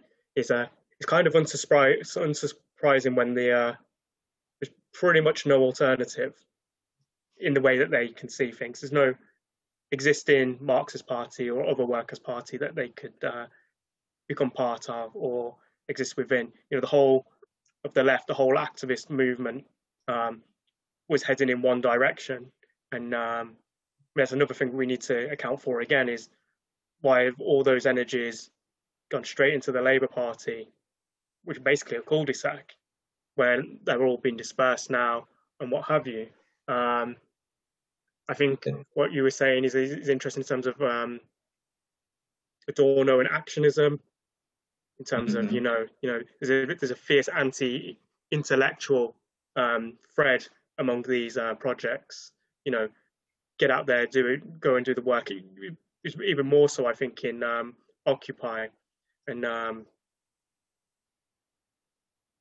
I remember um, I can't remember which book it was. It was the Zizek book, and he says, says uh, you know, constantly being told to go out and do something, do something, do what, do what, and you know, you, you know, and this is what I kind of, have, that's where I feel as well in terms of, you know, the constant urgent call for action, whether it's climate change, whether it's policing, whether it's this, that, or the other, whether it's now COVID, whatever. Obviously, all demand answers, but what are those answers, and how are we going to um, come up with a positive solution for them? And they, none of those have ever, almost never interrogated, never thought about. Um, it's going to be Green New Deal, the Labour Party, the DSA, or what have you. Um, and I think suggesting to comrades that this actionism, this this activism, the jumping from one thing to the next, um, you know, really, really, really does have to to stop, um, and really need to have a broader and deeper consideration of what we need to be it's not necessarily that it needs needs to stop in a certain sense, but there needs to be a recognition of its way in which it's historically conditioned by a kind of impasse. Yeah, so, I, mean, I mean, yeah, I mean, the, what I mean by it has to stop is the constant move to the next big thing, to the next yeah. action, to the next protest. Yeah, you know, is a substitute for thinking about where we are. Yeah, and and what Adorno would say is it's pseudo activity because it actually doesn't do anything, but what it does is kind of um, simulate the, you know, in the case of the student protests in the '60s, simulate the clash with authority that's not actually going on. Um, and uh, yeah, there might be a certain way in which, like, you know, the the conflict in capital of capital and labor is kind of being simulated by um, actually a kind of union organizing that avoids the issue of capital and wage labor, namely renters unions, right? Renters unions are, are consumers unions, basically. Um, so they they they train people to become Labour Party activists even when they're not oriented towards the Labour Party, right? So you have this phenomenon we've engaged with in the US of like base building um, with like the Philly socialists and community organizing and stuff. Um, and they're very much like, no, we don't work with the Democrats. We're not like in DSA. But at the end of the day, what they do is kind of train people who are going to become like left Democrat community organizers. Um, I mean, it's also, um, yeah, there's a, it, it also has to be understood as a kind of an aspect of the kind of demoralization um, that, that, that this is, you know, this is all that's left it to, to kind of do. Um, but uh, so I there's I guess there's a way in which um, asking the ideological questions seems can can seem improbably hopeful, or kind of Mhm. like, uh, you know, it's almost too painful to think about because um, you know uh, everything feels very you know difficult and depressing. But there there is a kind of I guess in in platypus there's a there's a hopefulness there in terms of Hmm. wanting to kind of you know we we still have the capacity to to think about these questions. Hmm. And that's Adorno's point in in, resig- in his essay Resignation is that it's the student activists who are resigned, right? That they like accuse him of resignation, and that actually what they signal is their own resignation. and Um, and I think I, I, I- I think as well, you know, that that the the the the prospects for some kind of hopefulness and and you know or realistic optimism about the future goes back to what what was being said about um, the, the the very low and limited political horizons of, of, of the left as it currently exists, right? Because th- there's this, you know, I think what goes along with you know movementism and and the you know chasing after the next big thing is that it's it's so often paid, uh, posed as a, a as an all or nothing um, struggle, and and you know when when the outcome is nothing, then people are understandably demoralised by that, right? I mean, you know the the whole project Corbynism, there was basically only one unifying demand uh, or, or unifying objective posed by it um, for the people who are involved by it, and that was um, let's get a Corbyn government. And, and as soon as that disappears off the agenda and becomes an impossibility, uh, then people have nowhere to go um, because no one has thought thought to them about, um, you know, what what do we do if we don't get that? Uh, let alone, you know, w- what do we do if we get it? Where should we go next once you know what once Corbyn's in office? Um, and, I and, think- and so, hmm, yeah, the one ahead. problem there, Edmund, is is like who's this we? Hmm. You know, like um, first of all, it implies like a kind of deeper attachment to the Labour Party. Um, that actually is like, okay, we, we basically are the Labour Party, but we're not, but we don't have a proper strategy yet, and so we've been kind of spun around on the on on this on this ride with Corbyn and trying to get him to be the leader and so on. Um, it's and even kind of beyond the Labour Party, it's it's it's not clear who that we is that would even pose that question. Sure. Well, I mean, it, it, it, in terms of um, in terms of the Corbyn project, and in terms of what I was uh, going to mention as well, which is in terms of the, the climate crisis. Um, when I say we, I, I'm thinking of basically everyone who sees themselves as being on the left in the UK in, in some broad sense, and is involved in some kind of political activity to to go along with that. Um, and, and I think what's um, what's a really sort of pernicious aspect of those projects is that um, is the, the the very kind of binary um, ways in which their goals are posed, right? Because I mean, it's 2030 that we've got to achieve carbon neutral by, and, and we're in 2022 now, 2021 rather, um, and uh, we're, we're you know in all likelihood not going to achieve it, um, and and so the, there's there's got to be a um, there's got to be an accounting for how things are likely to develop, you know, rather than a kind of blind hope. There's there's got to be a kind of measured optimism and, and patience and you know systematic thinking through of, of you know how history develops and and and strategy to go along with that, right? Which is just absent from the left at the moment. But it's also like what what actually is our goal, right? To invoke Rosa Luxemburg. Um, And what and- is our task? Is it to have carbon neutral by 2030?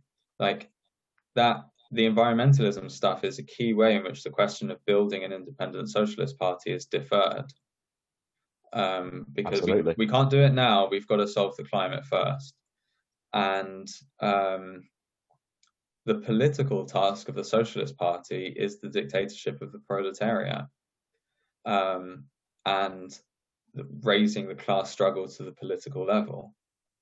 Um, and that task is is kind of um, you know of building a, a party an independent working class politics is kind of infinitely deferred because there's always going to be something that comes up that's more urgent whether it's you know the endless defeating fascism or, or kick the tories out or fight the right or um, carbon neutral by 2030 or you know whatever it may be there's always going to be that thing.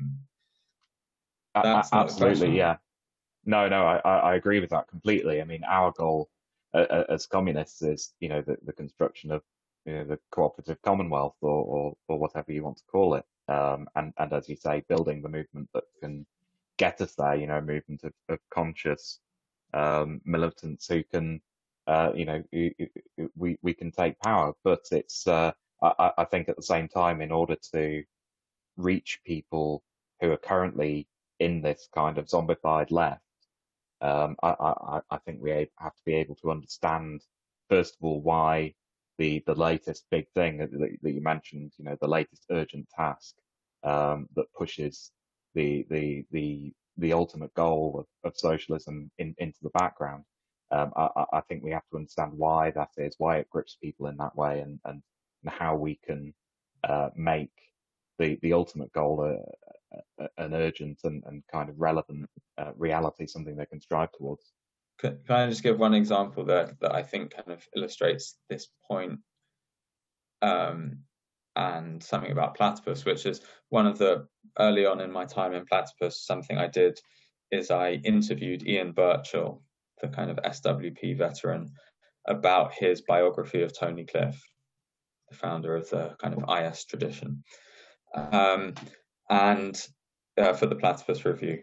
Um, and one of the uh, things he talked about was a the the dispute within the IS in 1967, 1968 around how to relate to the anti-Vietnam War movement and that uh, Chris Harman and several younger members at the time um, were insistent that they must engage with the anti-war movement. Um, and uh, Tony Cliff and Michael Kidron, the kind of older leadership who'd kind of come out of the 40s and 50s, were much more skeptical. Um, and they really thought it led away from organizing the working class. Um, eventually, Tony Cliff went over to the side of the younger people, and the IS became a kind of a dominant part with the IMG actually in the in the British anti-war protests in 1968. Um, but Michael Kidron maintained his um, opposition to this move, and he had a kind of quip about um, anyone who thinks that the uh, the the working class revolution is going to pass through Vietnam or Cuba is shortchanging the working class for the few dollars that they have left in their pockets. Um, and Ian Birchall, you know, who was opposed to Michael Kidron on this position, right? He was like, we should have engaged the anti-war movement, and it's good that we did.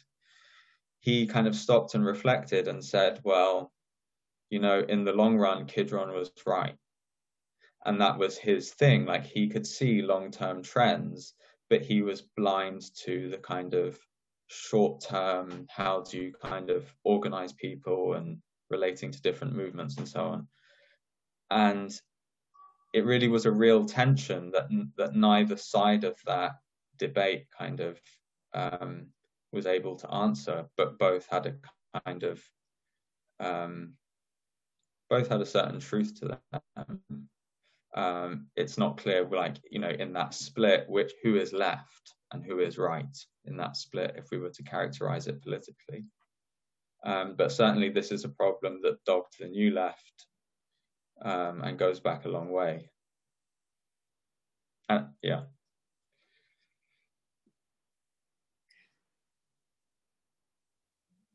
There was just something else. I, I mean, yeah, I think that's really interesting. I'd forgotten about that bit in your article Ephraim, so I'm going to have to go and read that again.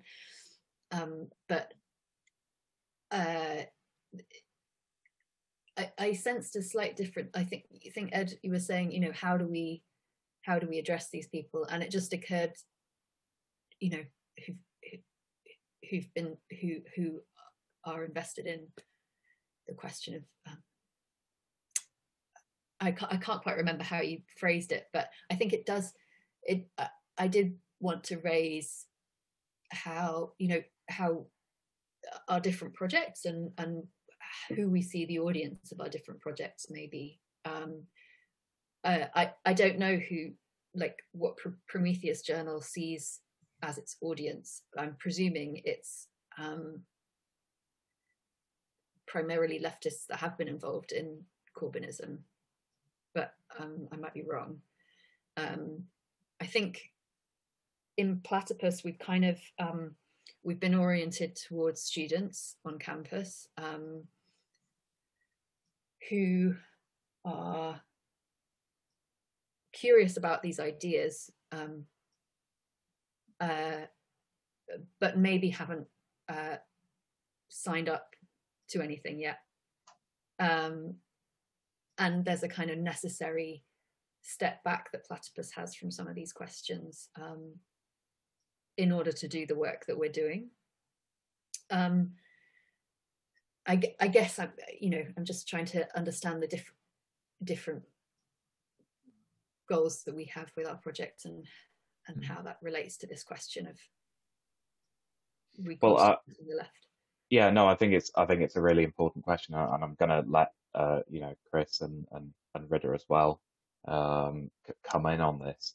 Um, I, I, I think possibly a, a slight kind of difference, not as a point of principle, but perhaps just in, in terms of um, practically, you know, the, the, the, way in which we're operating right now. I mean, you know, we, we've been launched uh, under the current conditions of the pandemic, you know, which has obviously kind of circumscribed a lot of um, things that might be regarded as mainstays of, of political activity uh, on on the left in trade unions, uh, you know, definitely in, in the Labour Party uh, which is not by any means, which are not by any means like the things that take up all of our time. Uh, I don't think any of us are, are hyperactivists, but I think that has an impact.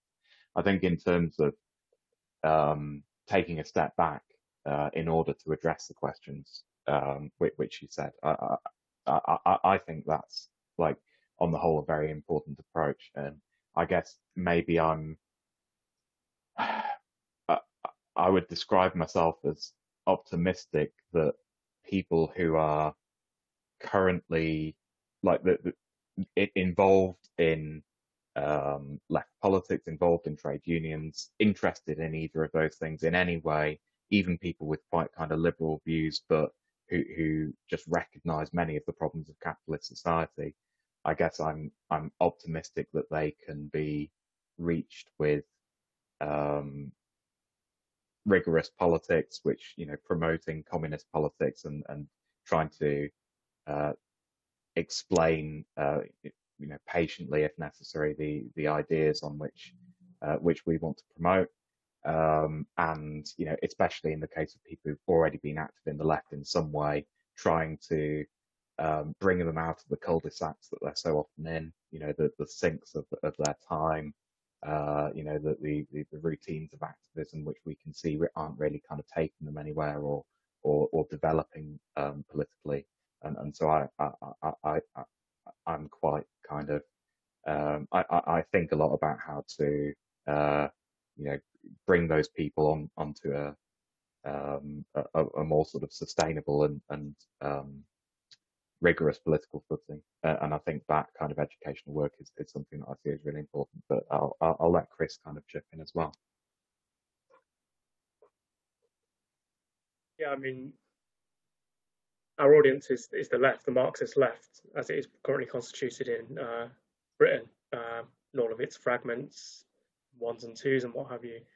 What we decided not to do is um, try to replicate other people's work um, there's no point in us uh, providing commentary about trade union struggles or the the political on, ongoings in the Labour Party or what have you. Um, other people are doing that. We agree with them to on some things, disagree with them on probably a great many things. Um, but we definitely did not want to just be another replic- replicating machine on the left. Um, so we did want to ask those kind of questions. Why why has the working class movement declined? Why have the trade unions um, blinked out of most people's um, lives? Why um, it, have we not made strides forward? What's what's going on? Um, what is the current situation in terms of how we relate to capitalism, how we understand capitalism? Where is it going? Is it in, is it are we in a never-ending crisis? You know, as we are led to believe, all by um, some comrades, or is capitalism being remarkably strong um, over the last 30 years, despite um, the crisis and the questions that have been posed at it, despite um, obviously the oncoming issues with climate ch- climate change and what have you. So we wanted to really have space for us to ask those questions, to fight for um, a Marxist politics. Um, we thought was uh, being lost in the in the in the noise around Corbynism and the Labour Party, um, and not really be a space for activism, but to be a space for um, thinking and discussion. Whether we can we can pull that off, I think we will we will see in the next few years and what have you. Um, yeah, um, Rida, did you want to add anything? Yeah, so I very much see what they're doing as a kind of as pedagogical work, in that we, I think we have a left that is completely sort of undermined by confusion and a lack of clarity as to what its objectives are, what it's doing when it says, "Oh, we want to transform society," um, and I think that I think this actually creates a lot of obstacles um, in terms of building a movement and building a party, which is kind of the goal. Um, and I I agree with Chris. Like we didn't want to do something which is just sort of like we didn't want to like create another Novara. We didn't want to create another Labour Notes. We didn't want to do these things not because these um organizations don't sometimes produce interesting and valuable work, but because I think I think there's a question of um sort of like resources and doing what I think in general, a lot of left wing activists kind of get like hampered by trying to do everything and trying to be everything. Um, I think we have a fairly clearly defined focus that what we want to do is to sort of encourage critical discussion and inquiry about sort of the fortunes of the socialist movement in the UK. Um, that will sort of involve um, that will involve and engage with different traditions in the course of that um, without this kind of sort of commitment of like you know we will like comment on every like fight that happens in a constituency labour party mm-hmm. yeah I, I was just going to say, I think that the interesting, the, the emphasis on a pedagogical role is interesting. Um, I guess one of the things we're interested in we've been talking a bit about recently in Platypus is how the left is educated, um, where people get their ideas from and their kind of their Marxist training or whatever it is. One of the major phenomenon phenomena we're experiencing in the past couple of years is the organizational collapse of the sectarian left. And the sectarian left played a pedagogical role really truly. Like it wasn't a political force but it basically had a certain way of training people in some form of what it thought was marxism or trotskyism. Um, and that the what we've got instead is a very diffuse kind of thing where people are self-educated on the internet. So you have this phenomenon of internet leftists who are basically just educated online. And it's very, very eclectic. And it's very difficult to get a sense of um, the historical conflicts within the ideas that they're receiving. So lots of things that were historically incompatible become kind of compatible all of a sudden, and you find some very strange kind of mashups.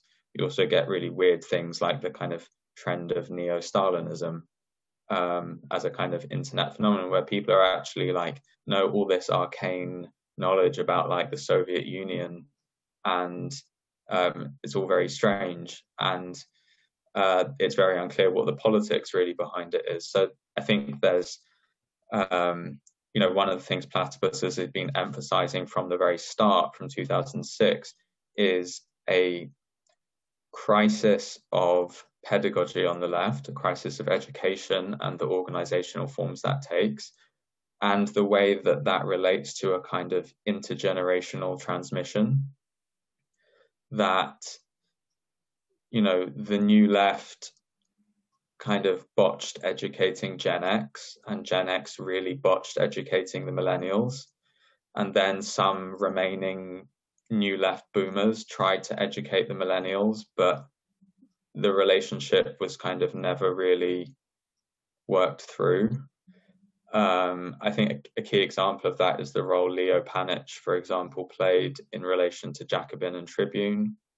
Um, and you know, just as one example, um, and then now there's the question of actually the millennials are now in their 30s, and they are uh, shock horror going to be teaching kids in universities, and they're going to be teaching them their leftism as Marxism, and uh, there are kind of real questions about you know the kind of what what that's going to mean um, so something we tried to raise in Platypus is is taking pedagogy very seriously and and being very honest and asking people about where their ideas come from historically in kind of uh, political trajectories in the 20th century rather than a, rather than um, what you often find on the left which is people denying where they've got their ideas from um, or going for a kind of eclecticism. Um, and just finally, like the, the revamp of Tribune is just a great example of that kind of, um, on the one hand, a kind of eclectic mush, but on the other hand, totally forgetting like that, you know, the experience of the new left was that Tribune was the right.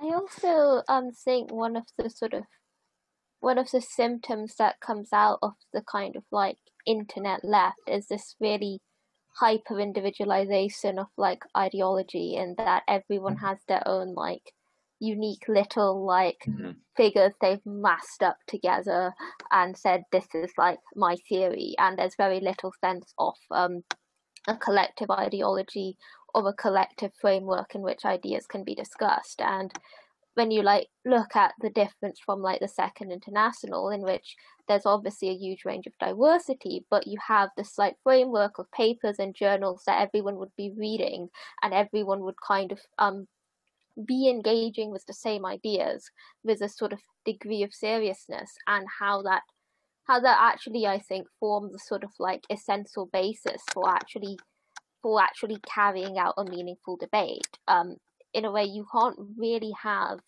in a left where everyone has their own like little thing.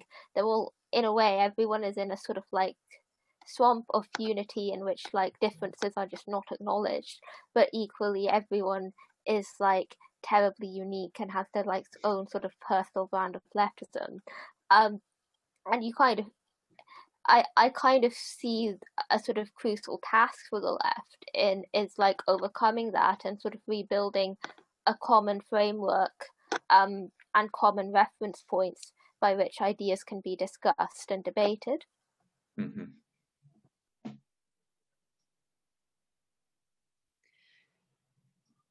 Yeah, I mean, uh, regularly in not in my political life, but in my working life, I I come across people who went through the militant, who've been trained by the militant, and you know, and still know all of these debates and what have you.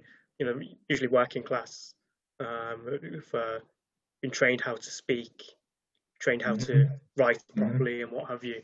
And mm-hmm. uh, and the function that the militant did, and the Communist Party before it, and of course, lots of other la- labor affiliated organisations as well. To be fair, um, did all of that work. You know, the socialist Sunday schools and all this kind of stuff are all gone. You know, um, mm-hmm.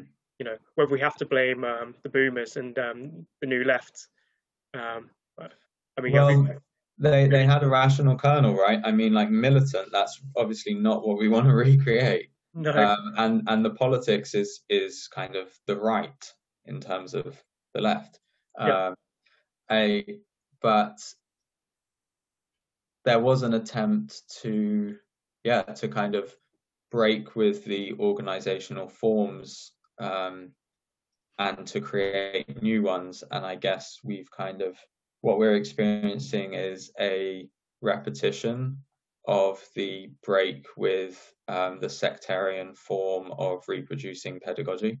Um, and uh, but we are not producing, you know, even new left level of, um, you know, I mean, the new left basically rewrote the history of the socialist movement from Chartism onwards in like huge volumes um, that were engaged in a kind of at a political level on the question of historiography. Now, whether you think they were good or bad, that's like um, a task that the millennial left is just not even up to competing on. Um, yeah, my I, Lucy once came round to my house, and my dad decided to tell the story about how he once was the militant tried to recruit him in the Brighton Labour Party in the 1970s, I guess, um, and uh, he was invited round to someone's house from the Labour Party branch for a cup of tea, and um, then they basically started, you know, quizzing him on a bunch of like ideological questions, and um, he, my dad had been reading a, a, book about anarchism, and the guy said to him, "What's that book?" And my dad said, "Oh, it's this book about anarchism."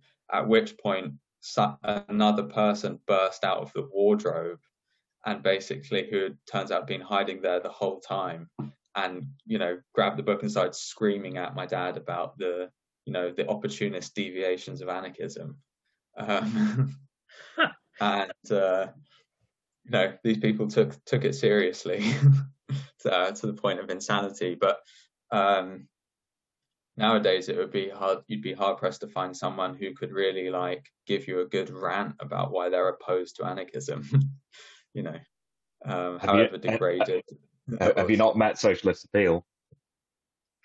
Yeah well it, you know they are the weakened version of militant um. They do still try and train their students to speak like they the way their meetings are set up is like um, someone's giving a talk right and um, they reproduce the points. And um, that's actually like maybe not something to scoff at. On that sort of note, on how like modern day Trotskyists train their um, train their recruits, I was wondering like what people sort of made of the kind of like models of like one-on-one political education that like the AWL do, for example, where like if they are trying to recruit you, someone will kind of, you know, you'll have like sort of regular meetings for discussion in which they'll pick a topic, you'll do some reading about it, and they will like talk about it with you. And for me, this like experience like really much kind of prepared me very well for like university tutorials, which were basically the same thing. um, but I I wonder like to what extent do people actually think these are sort of effective ways of like making cadre? Um, I, I would say, I would, you know, again, to return to the kind of platypus point, um, it's, you know, with something like the AWL, what you're actually being trained is to be a Labour Party activist. And Marxism is being abused towards that end. Um, so I think that the educational model is ineffective because of the way it relates history to the present. Um, and uh, yeah, that, that's what I would say. It's interesting. Uh, yeah, a lot of these sectarian groups, obviously, they have it, it in the guise of, of teaching Marxism. Um, may have also taught people other skills, right? Like organizing yeah. skills. So, yeah. of course, there are like many good, I'm sure, you know, just effective in terms of just being able to organize things, trade union organizers in who have, mm-hmm. have been trained to organize through their sectarian Marxist groups. Mm-hmm. But but you'd be surprised how how how um how much a kind of lowered expectations that already involves. So when I went to the AWL summer camp where I, where I met Rida, um, one of the lead organizers there explained to me their model of uh, workplace bulletins, um, and where you don't have a union in an in a workplace, but you have like one or two sympathetic workers, and you draw up a two-sided document with basically uh, workers' complaints on one side and then kind of more programmatic issues or more political issues on the other. And you have it distributed at this like place of work, but in a kind of unofficial capacity. Um, but of course, it's not really uh, oriented towards organizing the workers. It's oriented towards organizing the students who are the ones who have to go down there and hand out the paper it gives them something to do and it makes them feel like they're engaging with the working class. Um, so it, these things have a kind of recursive, even where they kind of turn outwards, they actually have a recursive, reflexive quality to them that reflects the the kind of um, the recruitment model. Yeah, and, and and I think we've all kind of I'm I'm pretty sure we've all kind of concluded that we, you know, part of breaking with sectarianism is is breaking with the, the models of these groups that basically most of what they do is is geared around reproducing their own organization, right? Um, and and you know, and and that's you know, while I I mean clearly the the sort of one-on-one mentoring that that Rida was talking about is can be very effective. Um, it's also kind of not something that currently can be done at a scale um, that that does anything other than you know just kind of maintains um, you know quite small groups and, and reproduces them. I think, yeah, it's funny. It's funny though because um, Platypus, it, mm. you know, a couple of the founding members of Platypus had been in the Spartacist Youth Organization, and many of the activities that we do, we have a reading group we run like informal coffee breaks. We do do mentorship stuff, um, mm-hmm. one one to one stuff. Although that's kind of evolved over time. It's like something another activity, and then we you know run public meetings. All of these things too have you know as kind of mechanisms for like learning about stuff on the history of the left have come from the sectarian left. Um, so mm-hmm. you know we're all we're, we're not completely separate from that uh, so again it comes down to like the goal of the education um, and and the audience as well i think um, the way that platypus is one step back we're we're focused on asking questions as opposed to um, uh, I don't know, offering advice to, yeah. to the left. Um, we are engaged in a in a question of yeah uh, i guess hosting conversation on these on these questions rather than mm. um, program per se or um, I think the, the the main like term in Platypus to describe this is via negativa, that we're trying to conduct a kind of negative education um, that um, that basically um, you learn about the kind of uh, blocked paths and the way they present in the present. And you experience through engaging with the left the um, the gap between history and the present um, so in our reading group we read kind of the canonical when part of the reading group in, in the second term is reading um, the canonical kind of pamphlets of the second international radicals, so Lenin, Luxemburg, and Trotsky. Um, and again, that syllabus is kind of, or that part of the syllabus is kind of given to us by the sectarian left. And part of the function is that then when we go to like socialist appeal meeting and they stand up and cite reform or revolution as a justification for their activity in the Labour Party, we have read Reform or Revolution and we know what Rosa Luxemburg said, and we can actually experience this kind of like cognitive dissonance of the way history is being used in the present. And that's actually a kind of negative education. It doesn't really exactly tell us what to do now. Um, there isn't a kind of programmatic guide to action that that's neatly available to us. And I'd uh, say that also, although we engage with with other leftist groups, we're not we're not you know in terms of existing leftists, we're not. I mean, it might be an indirect thing if we were to off you know provide education for them, but that's that's not been our primary audience. It's um, people who students who might even be wholly skeptical of the left um, per se, mm-hmm. um, uh, but are nevertheless interested in these questions. And um, I, I think uh, possibly another. Oh, I don't know. I mean, yeah, I'll, I'll leave it there. Right. Well, uh, I mean, I think that's been a really fascinating discussion on yeah on a number of levels. Um, and uh, I think we'll wrap it up there. Thanks so much both of you for coming on, giving me a lot to think about definitely, um, and hopefully the people who listen to this as well.